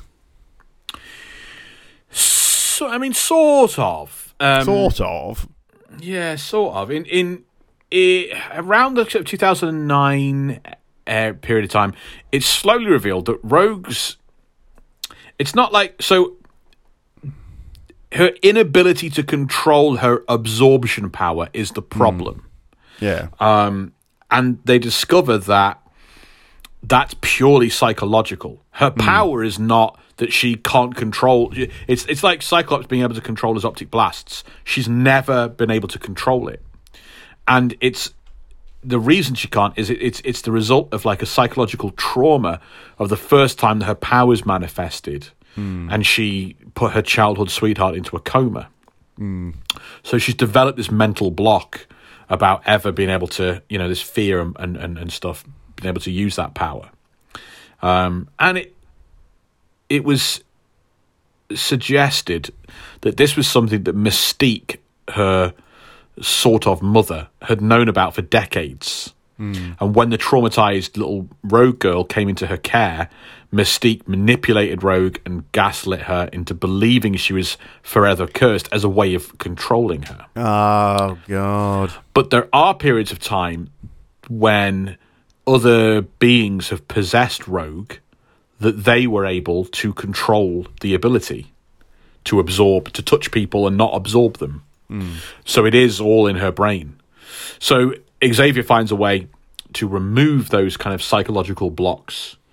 And so Rogue, she doesn't lose her powers, but she's able to fully control it. So she can touch someone without hurting them or without draining them. Okay. And not only that, but because she's able to fully control that ability, her power is greatly increased. If she chooses to, she can instantly kill you with a touch, instantly drain your life, or instantly put you in a coma. Maybe no, I think it is kill. And she can also, with full control of her powers, she can absorb multiple powers at the same time from multiple different people. Damn. And in one instance, she's able to absorb the entire X-Men of all their abilities and become like a one-person X-Men team. Oh, God. Infiltrating the main camp. Oh, no, wait a minute. Oh, I thought I was doing the previous bit again. Infiltrating the main camp, Logan sneaks amongst a large audience listening to Magneto, rallying them together. Jean stands by Magneto's side, but suddenly she and Logan make eye contact. Sneaking away, Jean bumps into Logan away from the camp, but Logan is suddenly slammed against a tree by Magneto, who could sense him from a mile away. Logan tells Magneto that Jean is too powerful and that he's not leaving without her. But Magneto disagrees and launches Logan across the forest. Meanwhile, in the President's War Room, the US government has managed to find the location of Magneto's camp thanks to Mystique, seeking revenge for her abandonment. The President looks on confidently at an infrared screen showing over 100 mutants converging in the forest, slowly surrounded by Special Forces units. As the troops move in with cure weapons, the soldiers are given the order to apprehend the mutant camp. However, as soon as they move in, the infrared signatures of the mutants start rapidly disappearing one by one until only one is left standing. It was multiple man all along. US intelligence has been tricked.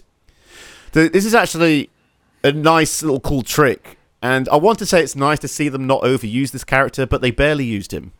I know. Yeah. Yeah. So there'd be mentions in the letters about not using multiple man and him being a bit underused beyond whatever. What can you tell us about, is it James Madrox? Madrox the multiple man. Oh, that's cool. See, if they said that, this is Madrox the multiple man, I'd be like, yeah, I'm on board. Yeah. He first appears in the Fantastic Four. Aha, there's some more crossover. It's always the Fantastic Four stuff crossing over, isn't it? Yeah. Back in the mid-'70s, he has the power to duplicate him with a kinetic impact. So if he claps his own hand or someone claps him on the back, two of him will appear. Creator Len Wein, who also co-created Wolverine, had originally intended to call him Xerox, like the photocopying machine. But Thomas and the guys at Marvel kind of said, no, we'll get sued. Oh, that's awful. That is so bad. So when Jamie was born, the doctor does that classic thing. You hold up the baby by the ankle and slap him on the bum or the back to get him to breathe. Yep. As soon as they slapped him, two identical babies emerged. My God, the twins clipped together. The duplicate is later then absorbed back into Jamie's body, as some twins do in the womb. So Xavier is a friend of the Madrox family. So he was like, raise the boy in secret and in privacy, away from other humans. Go to Kansas, buy a farm. And so Madrox's father, who's a scientist, does all that and creates a special suit for Madrox to wear that is designed to help absorb kinetic energy so that he doesn't always generate a duplicate when he like sits in a chair or does anything like that, bumps into somebody. Yeah. But when he's 15 years old, his parents die in a tornado that comes through to Kansas, and he ends up running the farm on his own with his duplicates. That's amazing. Or dupes, as he calls them. And then his suit gets damaged, and so he travels all the way to Manhattan to get a bit of help, and he encounters the Fantastic Four. They have a brief little skirmish, and then he gets sent off to Muir Island, where Moira McTaggart takes him in, and he works in her laboratory. Laboratory, I said for some reason. Her laboratory. And he's a supporting character for many, many years. Background act. And then, in the 90s, Marvel like, we want more X-Men comics, more X-Men teams.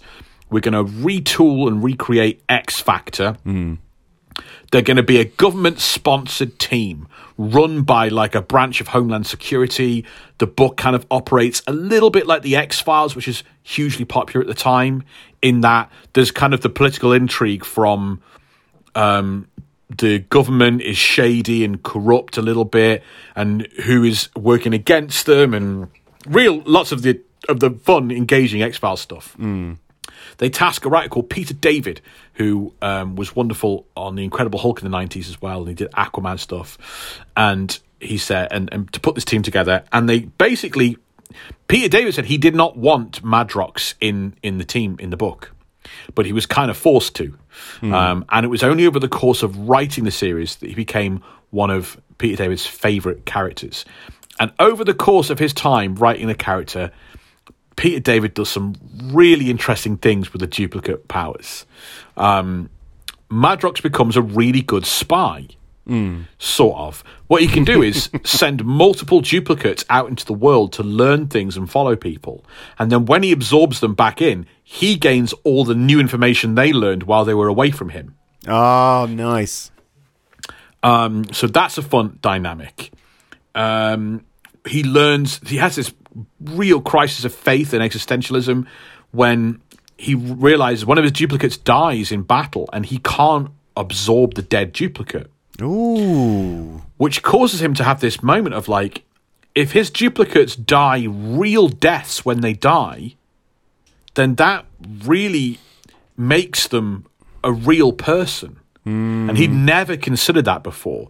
He starts to believe that each of his duplicates possesses a soul when that's distinct from his when they're outside of him. And that's the barometer. If you live and then die, you're a person, right? That's so. So that becomes a real thing in his head. Becomes quite religious. He discovers that one of his duplicates didn't reabsorb into him and has a separate personality to him and starts to work for Mr. Sinister because they see things differently. God. Peter David would then... He would continue to use the character as a real focus. He launched a series called X-Factor Investigations where Madrox opens up like a mutant PI detective agency to investigate mutant problems and a bunch of other stuff. Like, at one point, there's two of him around, him and one of his duplicates, and the original Madrox gets back together with his ex-girlfriend, and then other Madrox goes off and starts a new relationship with someone else he fancies, and then he absorbs the duplicate and suddenly has feelings for two women at the same time. Oh no! He fathers a child, and then when he goes to hold the baby, he accidentally absorbs the baby. No! And discovers that, it wasn't me that fathered the child. It was one of my duplicates that had sex with my girlfriend and fathered it. And I guess a duplicate's baby is still a duplicate. And that ends his relationship with the woman. Like, loads of interesting stuff with that one power. So, yeah, Madrox is a very interesting, worthwhile character. Check out X Factor by Peter David and X Factor Investigations. That's all fun stuff. That is absolutely mad. I love it. Arriving on the edge of San Francisco Bay with Alcatraz in sight, Magneto and his followers prepare their plan to storm the facility and kill Jimmy to prevent production of the cure. When asked how they reach the island... Sorry? I don't know why Kill Jimmy tickled me as well. I think I'm overtired or something. I'm just no. When I was writing amused it, by anything, Jimmy. When I was writing it, it's like Jimmy doesn't sound like a doesn't does it? No. Doesn't sound like a name of a person you kill. When asked how they reach the island, Magneto tells them to leave it to him. Back at the mansion, Logan barges in, telling Storm and Hank that Jean Grey is with Magneto on their way to attack Alcatraz. Their conversation is overheard by Warren, who sneaks away. Downstairs in the lab, Logan, Hank, Storm, Iceman, Kitty Pryde, and Colossus suit up before flying off to San Francisco in the Blackbird. The students are about to go on their first mission. So, do the X-Men costumes in this movie look like the costumes in the comic books? A little bit, but only because the comics changed to reflect the movies. I've sent you a kind of an image on messing with the composition of all different things. So, originally, in the 60s, the teens wear yellow and blue boiler suits that you've expressed a dislike for in the past. They're very odd, aren't they? They're all the same. They're similar to the Fantastic Four's uniform, where everyone wears the same outfit, roughly. They got the pirate boots. They got the pirate boots. And then you can see that the next one after that, like they got each got a distinctive, brightly coloured costume. So they are part of the team, but they don't wear the same uniform things. Marvel Girl's design there is probably the most iconic out of that. She wears this green mini dress with this mask. Can you see the mask? It's got that yellow. I love that mask. I don't know what it's doing. It's just awesome.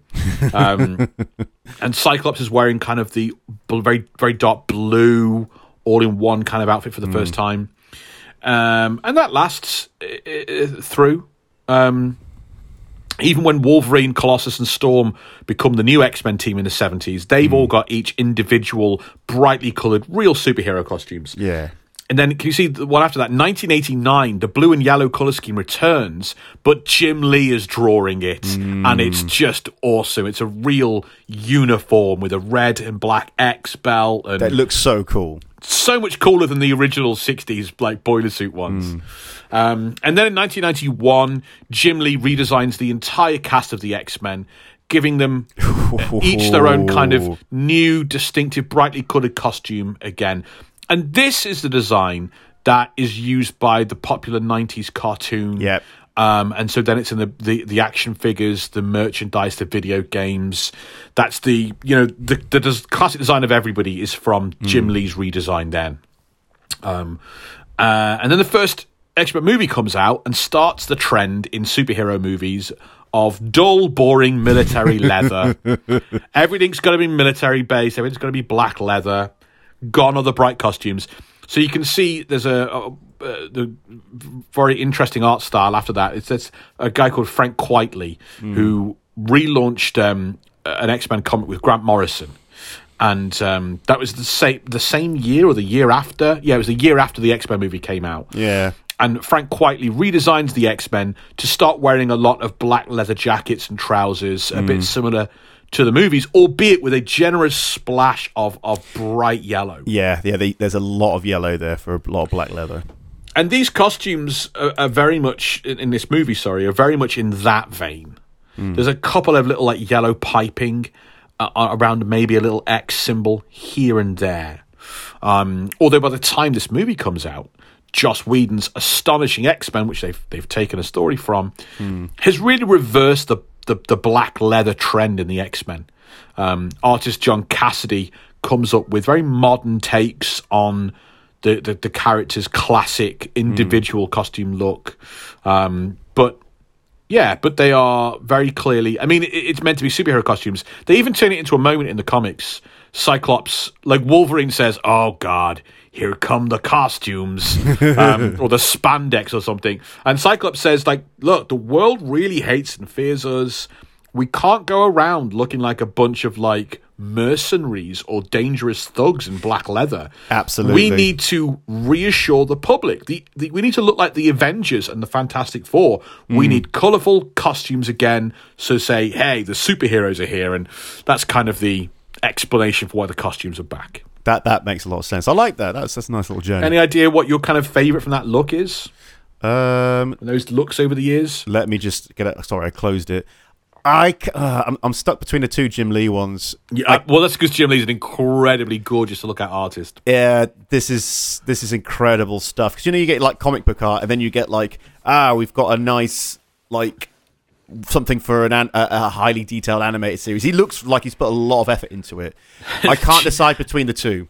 They're both my favorite. Good. The nod usually goes to like the one that inspired the cartoon series because it's just so 90s and there's kind of like a neon element to it. And... yeah, but I like the way they've managed to go. They are all wearing the same thing, but it works. It actually works really well. Everyone's got their own little personality with it. I love it.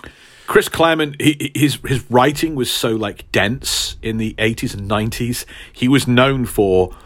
Because it's called what purple prose. Some people might call it overwriting. He just writes and writes and writes descriptions and dialogue. And what he would do is he'd just actively have Marvel get the best artist that drews the most gorgeous looking pages of characters standing around, so that it looks gorgeous when all his scripts are people talking in rooms to each other. It's like, as if that's all it's going to be, get Jim Lee in, get Mark Silvestri in, and draw gorgeous people for me to have say these very long things. It reminds me, if any scene without dialogue was shortlisted for slow motion, any scene with dialogue shortlisted for Jim Lee. On the Golden Gate Bridge, I'm a bit weary at the moment. On the Golden Gate Bridge, traffic is brought to a sudden standstill as the bridge starts to shake. Pedestrians get out of their cars and evacuate the bridge as Magneto parts the road of cars, followed by his Brotherhood of Mutants. With his followers on the bridge, Magneto flexes his power to raise the Golden Gate Bridge from its foundations, floating it in the air across to Alcatraz Island. With the bridge positioned, Magneto drops it, providing a direct path from San Francisco to Alcatraz Island. The Golden Gate Bridge moving was probably the main thing I remember about this film. This, the thing that sticks out the most. So really, well done. For me, it was Patrick Stewart's death and Cyclops' death. Yeah, but I kind of forgot they did the bridge. Like, it was only when I saw one of them. DVD covers I think I've seen online that has them on the Golden Gate Bridge, and I went, "Oh yeah, there's something with the bridge." Yeah. But it's the big set piece. It's not the best set piece I've ever seen in a film, The Golden Gate Bridge. That has to go to Dawn of the Planet of the Apes. Oh, yeah. Or Rise of the... whichever the first one of the new trilogy, because it was just brilliant, that bit. Anyway, night arrives by the time the mutants reach the end of the bridge to their destination. Magneto sends in the first wave of his mutants after the building, but the troops are able to take them down quickly with their cure weapons. Magneto notices that their weapons are made of plastic and can't be manipulated by his powers. After the first wave of mutants are neutralized, the troops get into position to fire upon Magneto and the rest of the Brotherhood. The troops unleash a barrage of cure needles at the mutants, but Magneto creates a metal shield from debris that blocks all the darts.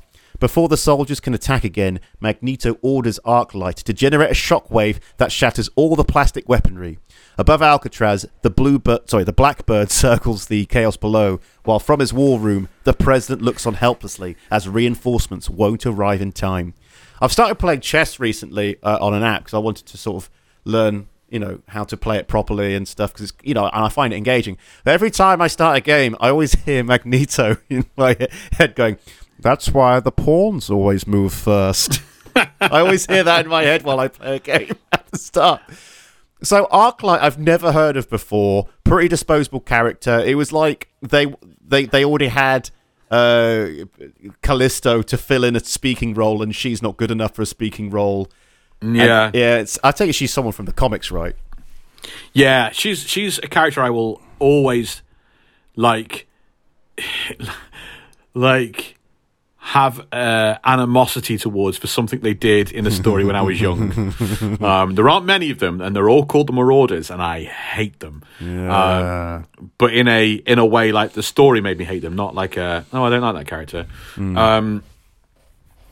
The casting here is pretty good, because Arclight in the comics is originally absolutely hench bodybuilder with quite an androgynous look, and the actor playing Arclight here has quite an androgynous look. It was very unique in comic books of that era for how women were depicted. And she's said to be a war veteran. And I personally think that we can draw quite a direct comparison with Vasquez in Aliens, which came out the same year. I was thinking just that, Vasquez from Aliens. Yeah. Yeah. So there are the Morlocks. Okay, the Morlocks are there's this kind of underground society of outcast mutants living in tunnels and sewers and abandoned subway lines beneath New York. And they're all misfits, and they're all they often have physical mutations that mean they just they instantly stand out amongst humans, and they've been shunned by society. That's who the Morlocks are, kind of like a dispossessed underclass. In the 1980s, Mr. Sinister, who's obsessed with like perfect genetics and breeding and everything, decides to wipe them out because they are tainting the gene pool. So he puts together a team of mutant assassins called the Marauders. And the team, it includes an early appearance by Sabretooth. And Arclight is part of that team of vicious killers. She can generate seismic force with her hands, causing shockwaves and tremors. She's named after a certain type of tactic or something during the Vietnam War that was called the Arclight. I can't remember what it is at the moment. She releases a shockwave. She generally releases a shockwave whilst punching, creating a shattering punch effect. And the Marauders, like, someone just lets them in to the closed-off tunnel. A traitor. Yeah. A vicious, evil traitor called Gambit. Despicable. And the Marauders just go from... These are not... The Morlocks are not a team. They're not fighters. They're just people. The Marauders go from, like, tent to tent and camp to camp, and they just murder, wholesale slaughter, innocent person after innocent person. Oh, bloody hell. It was a storyline called The Mutant Massacre. And it's just... Arclight herself kills dozens and dozens of Morlocks, like women, children, doesn't matter.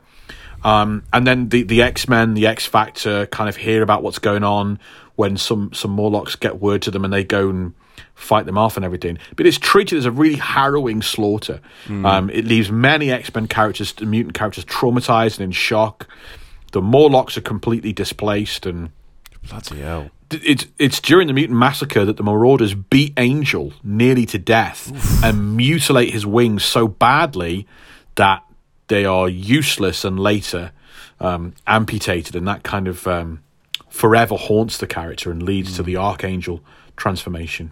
I just looked it up. Arclight it was an operation in Vietnam which used B-52s to help with the ground forces below, so it looked like an intense thing because that's heavy weaponry. Cool. You don't know what B-52s are, do you? I don't like military stuff. I don't really. They're huge planes. They're the kind you drop nuclear bombs from. Okay. They're huge things. Yeah. Big planes. Yeah. As the mutants storm towards the building, Warren's father, knowing they're after Jimmy, goes to find the child. Landing the Blackbird on the roof of the building, the X-Men form a line between the mutants and the building. On Magneto's command, the Brotherhood of Mutants charge towards them, while Magneto stands back with his lieutenants. As the X-Men fiercely hold the line, Magneto orders Juggernaut to storm the building and kill the boy. Juggernaut barrels towards his target, taking out everyone in his way before breaking into the building. Kitty steps up and chases after Juggernaut, using her phasing powers to head through the walls after him. Catching up with the hulking mutant, Kitty phases Juggernaut into the floor before running away through a wall. However, Juggernaut makes short work at the floor, smashing his way out and pursues Kitty Pryde from one room to another. Kitty evades Juggernaut by hiding out of his destructive path the moment she enters the lobby, leaving Juggernaut to continue his straight path of destruction. So the line here is, "I'm the Juggernaut, bitch." I used to have no problem with this line, but this time I was like, no, that's awful. This is bad. But it turns out, because I thought the meme, "I'm the Juggernaut, bitch," was based on this, but turns out the meme came first. I can't believe you didn't know this about memes. Did not know this. I'd always assume, and it makes it even worse that this line's in the film, because it's like, it's not a stupid line. It's a stupid line they copied off the internet. Yeah, like, it's a nod to the meme. Jeez, this line, okay, so to give some background, the line in the film is actually a reference to a viral video. On February 14th, 2006, Randy Hayes and Xavier Nazario of My Way Entertainment made an overdub of an X-Men animated series episode titled Phoenix Saga Part 3, Cry of the Banshee, and uploaded it to their YouTube channel. Relying heavily on profanity for its humour, the video quickly spread on YouTube, but was removed by the platform due to concerns over offensive language, and original upload has since been deleted. The dub includes the iconic line, "Don't you know who the F I am? I'm the Juggernaut, bitch." It's really funny. I watched it back recently. It's still really funny if you like idiots swearing, which I do. I watched a bit of it before we started recording. And I was giggling. It reminds me, if you can find them, the G.I. Joe PSA cartoons, which is a similar thing, taking the old PSAs from G.I. Joe and redubbing them, and they make me hurt laughing because it's just so ridiculous. I'm amazed this came out the same year this movie did. Yeah, I thought there must have been at least a couple of years between it, because it did various rounds and cycles of being viral. That's to my memory, but there you go. God, the mid-noughties were a bit of a blur for me, to be fair. Inside the lab, Warren's father and Dr. Kavita Rao are pursued by Quill and Arclight before Psylocke, another mutant, cuts their path. Realizing that Dr. Rao is the one who invented the cure, Quill orders the other two mutants to take Warren away. Quill calms down Dr. Rao in an embrace before killing her with his spikes. Meanwhile, Kitty Pryde finally finds Jimmy's cell, but when she tries to phase them both through the wall, nothing happens. Jimmy's power is negating Kitty's. The two listen as booming footsteps come nearer and nearer. Juggernaut explodes through the wall. Goading Juggernaut to charge, Kitty moves her and Jimmy out of the way at the last minute, leaving Juggernaut, with his power suddenly gone, to knock himself out against the wall. So yeah, we got Psylocke in this film with one line. I just missed that completely. Yeah. I looked it up and it was like, there's no way of knowing. You have to actually look it up. I think what they're doing is just assigning names of characters in the credits scene. Yeah. It doesn't mean anything. That's pretty much that. So Hank McCoy yelling during a fight just sounds like Frasier when someone has snubbed him at the opera. It's like, all I'm seeing is Frasier. When he's getting all, I'm like, no, what? It's like, Cam Winston or something like that.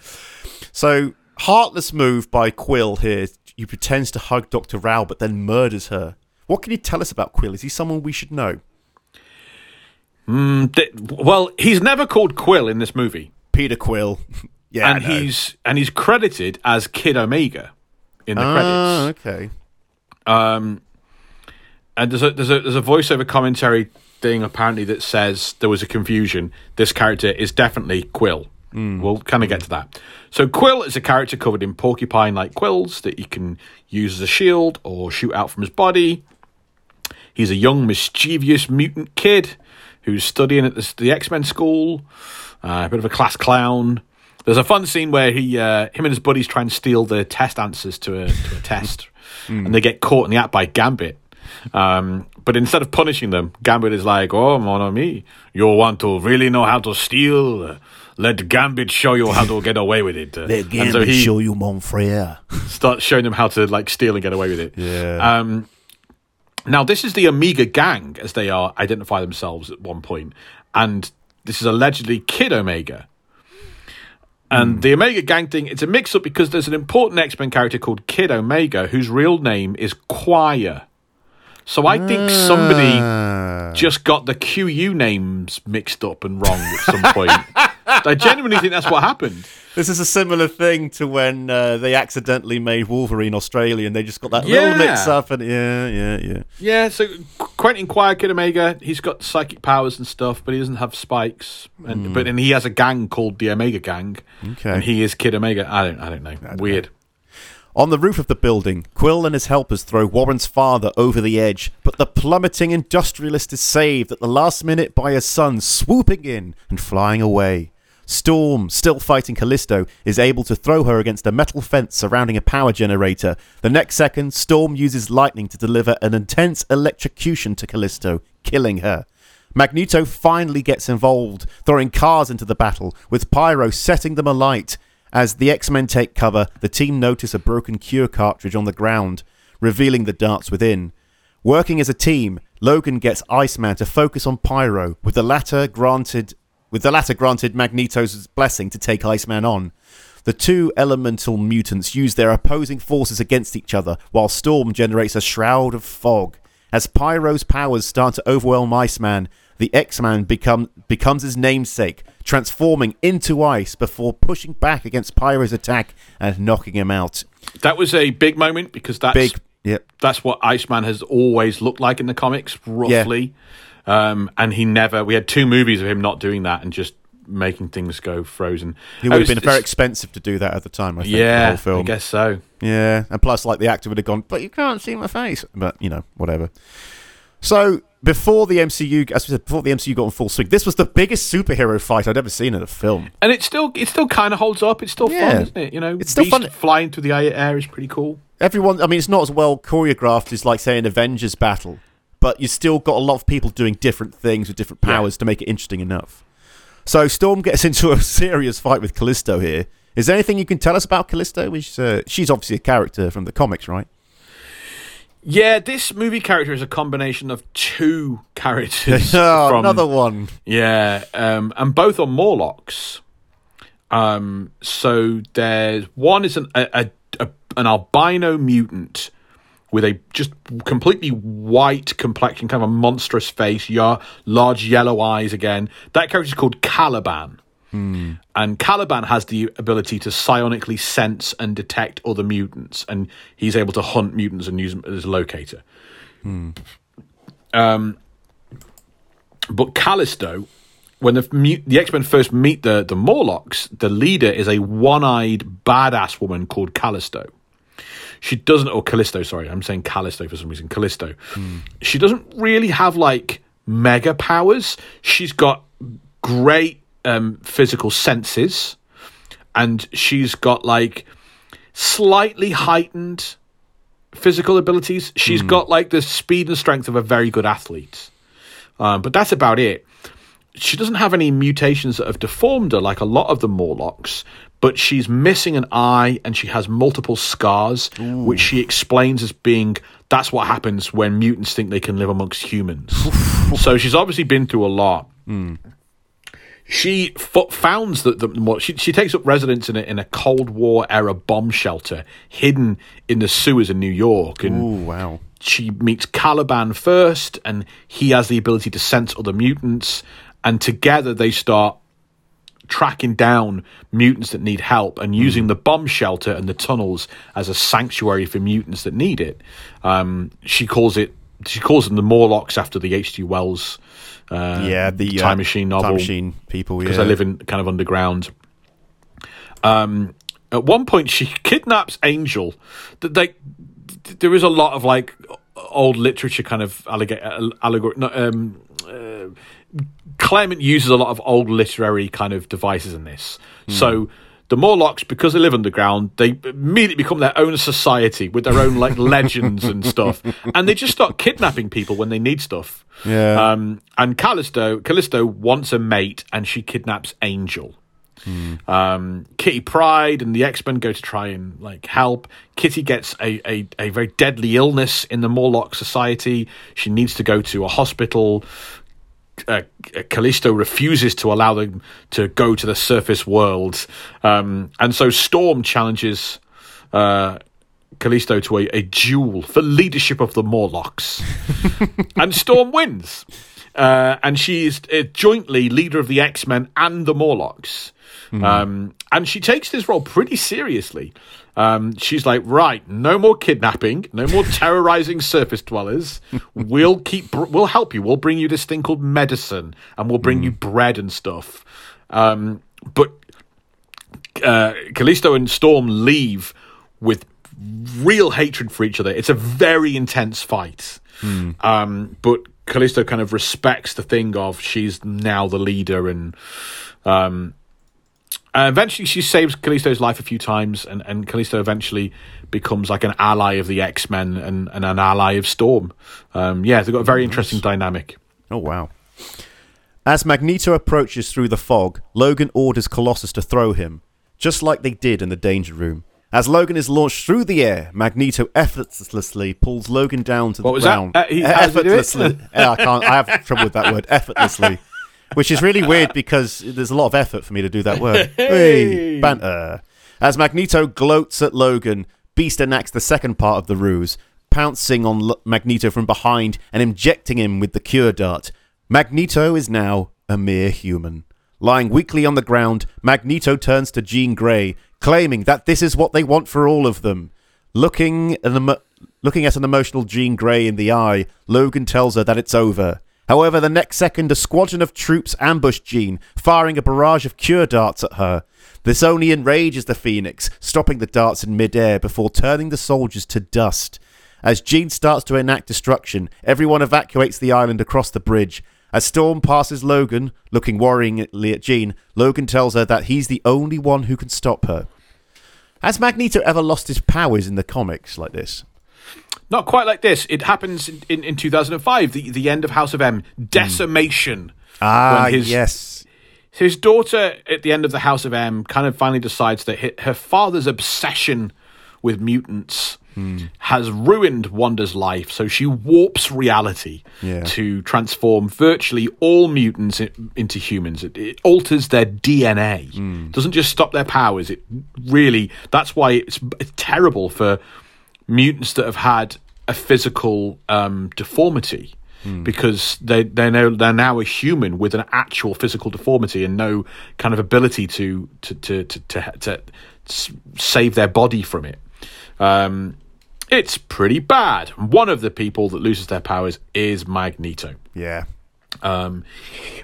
He gets it back. So about 5 years later, he works for the High Evolutionary, who we know now. Yeah. And the High Evolutionary builds Magneto a suit of armor, sort of, powered armor, that replicates his magnetic abilities.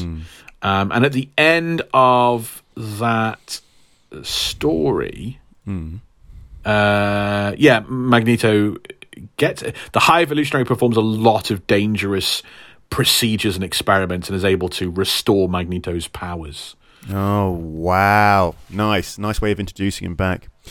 As Jean uses her power to rip through the island and levitate the water around it, Logan slowly approaches her, yelling that he knows she's still in there. As Logan approaches, Jean tries to disintegrate him, but his healing power just about saves him.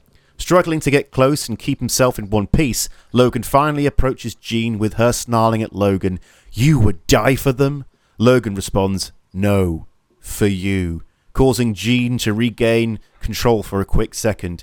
Tearfully, Logan tells Jean, "I love you," before impaling her with his claws. As Jean dies in Logan's arms, the telekinetic chaos stops, leaving a crying Logan cradling Jean in his arms. I like the way Logan is walking towards her and keeps losing flesh, and you see like the adamantium skeleton beneath it quickly.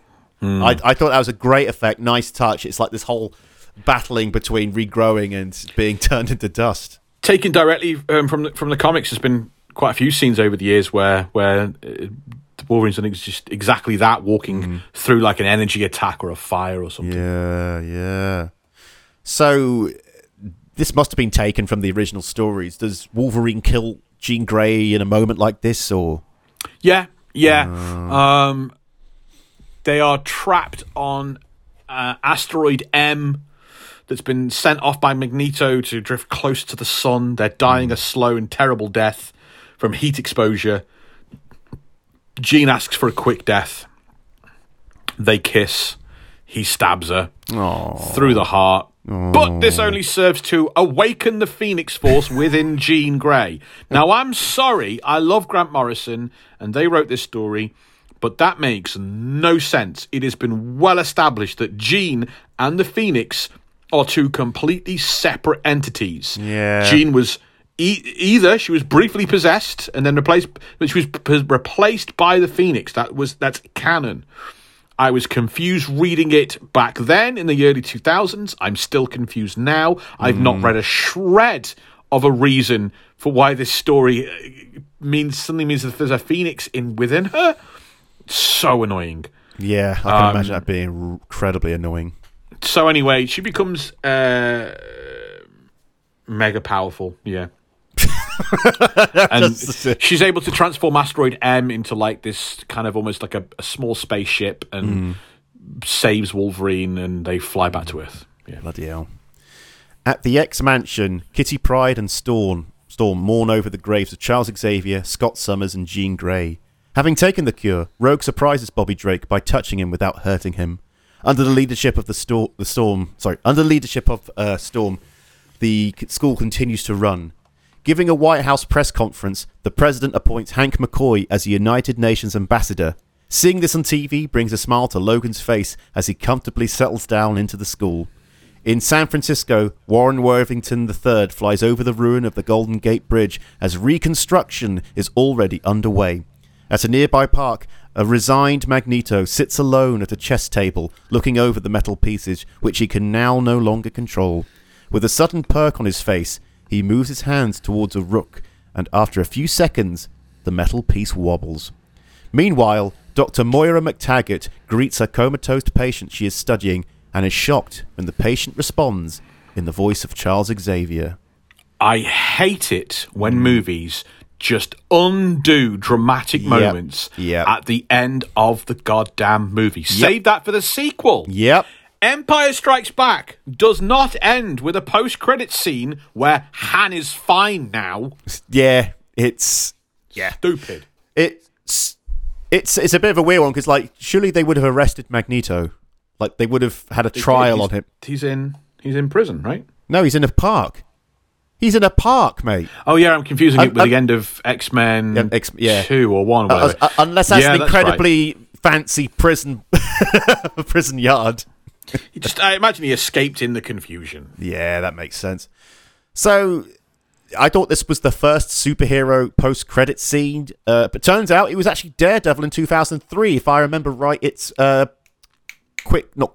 Bullseye in hospital killing a fly with a paperclip. Yeah, that's right. Yeah. Again, they start to undo things. Yeah, because that movie ends with Daredevil's like, "I've beaten you. I've beaten the Kingpin," and the Kingpin says, I'll just be out almost immediately. And Daredevil goes, "Okay, I'll be here waiting." What? That's terrible. Why have I been watching this movie? If it changes nothing, if the story changes nothing, why have I been watching the story? Amazing. Oh. I still love the ending with the peace wobbles, and I say it does make me think of Inception. Just the way. Sure. Yeah, no, I kind of agree. I also, I like to think that Charles Xavier dying and then taking over someone else's body is just him uploading to the cloud. Hey! Sure. The cloud, yeah. Speaking of which, has Charles Xavier ever transferred his mind into someone else's body like this? Well, yes. So, sort of. He has an evil twin.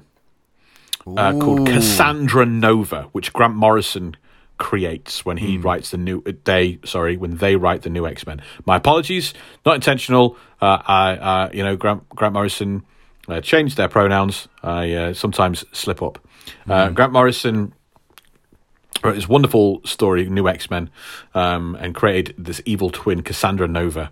And there's a big fight that goes on as Cassandra Nova attacks the X-Men. Emma Frost breaks Cassandra Nova's neck. Charles then shoots Cassandra Nova in the chest 6 times, emptying all the bullets in his revolver.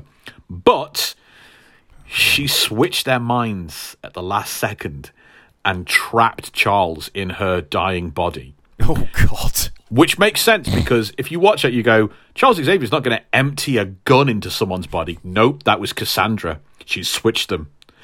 And then went bang, bang, bang, bang, bang, bang, bang. So Cassandra Nova goes on to impersonate Charles Xavier, outs him to the public as a mutant, which had never been done before, begins to chip away at the minds of the other X-Men, their confidence, their trust, their relationships, with lots of psychic manipulation. Then flies off to the Shi'ar Empire, mind controls Lilandra, and becomes a tyrant of a galactic empire. When Jean discovers that Charles's mind is in the dying body of Cassandra Nova, that's been in a coma but is slipping away, she uses Cerebra to splinter Xavier's minds into small portions and then transplant those portions into the minds of millions of willing mutants all over the world. So Xavier's consciousness is housed in all these different... The mutant population that he saved time and time again is now just saving his mind and they have to put it there and wait for the X-Men to defeat Cassandra and return Xavier's body. Well, there we have it, folks. The movie we said we'd never do. Many, many years later, Will forced my hand and our hand, and there we go. X-Men, Last Stand, put to bed, read to us very ably by Mr. Will Preston. And I'd like to know now, Will, as you have absorbed a huge amount of Marvel history and trivia in this episode, what's been your favourite things that you've learned today? Oh, there's a few. There's been so much to learn because there'd be so many X-Men in this episode, but I think... One of them was Wolverine taking over the school and then funding the school with diamonds grown from Krakoa, the living island, which is just absolutely mad. The other one, which you might have covered before, was the Phoenix swallowing the energy of a star, causing a solar system to be destroyed. Crazy. Yeah, that's absolutely mad. But what I loved was... Scott Summers moving on after Jean Grey's death, and while in bed with Emma Frost, is Wolverine perched at the end of the bed saying, "What stage of grief is this?" Which is just beautiful writing. And your final thoughts on the movie, Will? Here we go. So it's an incredibly rushed film that's aged poorly. I think I noticed new reasons to dislike it this time around. It's not long enough to do everything it needs to do, and it's still packed way too much in. They should have focused on one story instead of trying to combine these two long narratives. There were some moments I like, but they're not enough to save this in any way. Knowing what I know about X-Men comics and what the storylines were, I can see why many people hated this film. However, I would really have loved to see more of Kelsey Grammer as Beast, and I really hope when the X-Men come to the MCU... it's far removed from anything like this. Thank you, Will. Reading list, the things we've touched on that are really good, you should check out. The Dark Phoenix Saga. There's some good collections of the Dark Phoenix Saga. Read How It Should Really Be. Astonishing X-Men Hope by Joss Whedon. I mean, that's the one that has the Cure stuff in it, but really... any of Joss Whedon and John Cassady's Astonishing X-Men is wonderful and well worth a read. For the very dark, the Morlocks and the Marauders, there's a collection called The Mutant Massacre. It's very 80s, but it's kind of fun. For Madrox stuff, you want to check out X Factor by Peter David or X Factor Investigations by Peter David. Lots of Madrox, the multiple man fun to be had in that. In our next episode, we're going to do something we've never done before.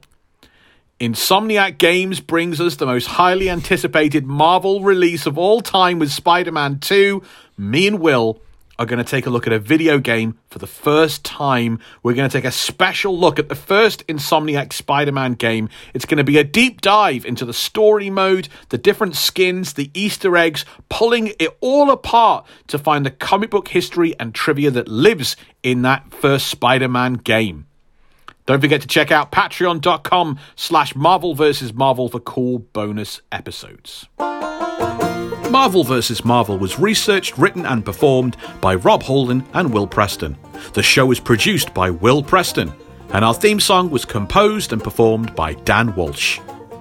Head to patreon.com/Marvel vs. Marvel for awesome bonus content.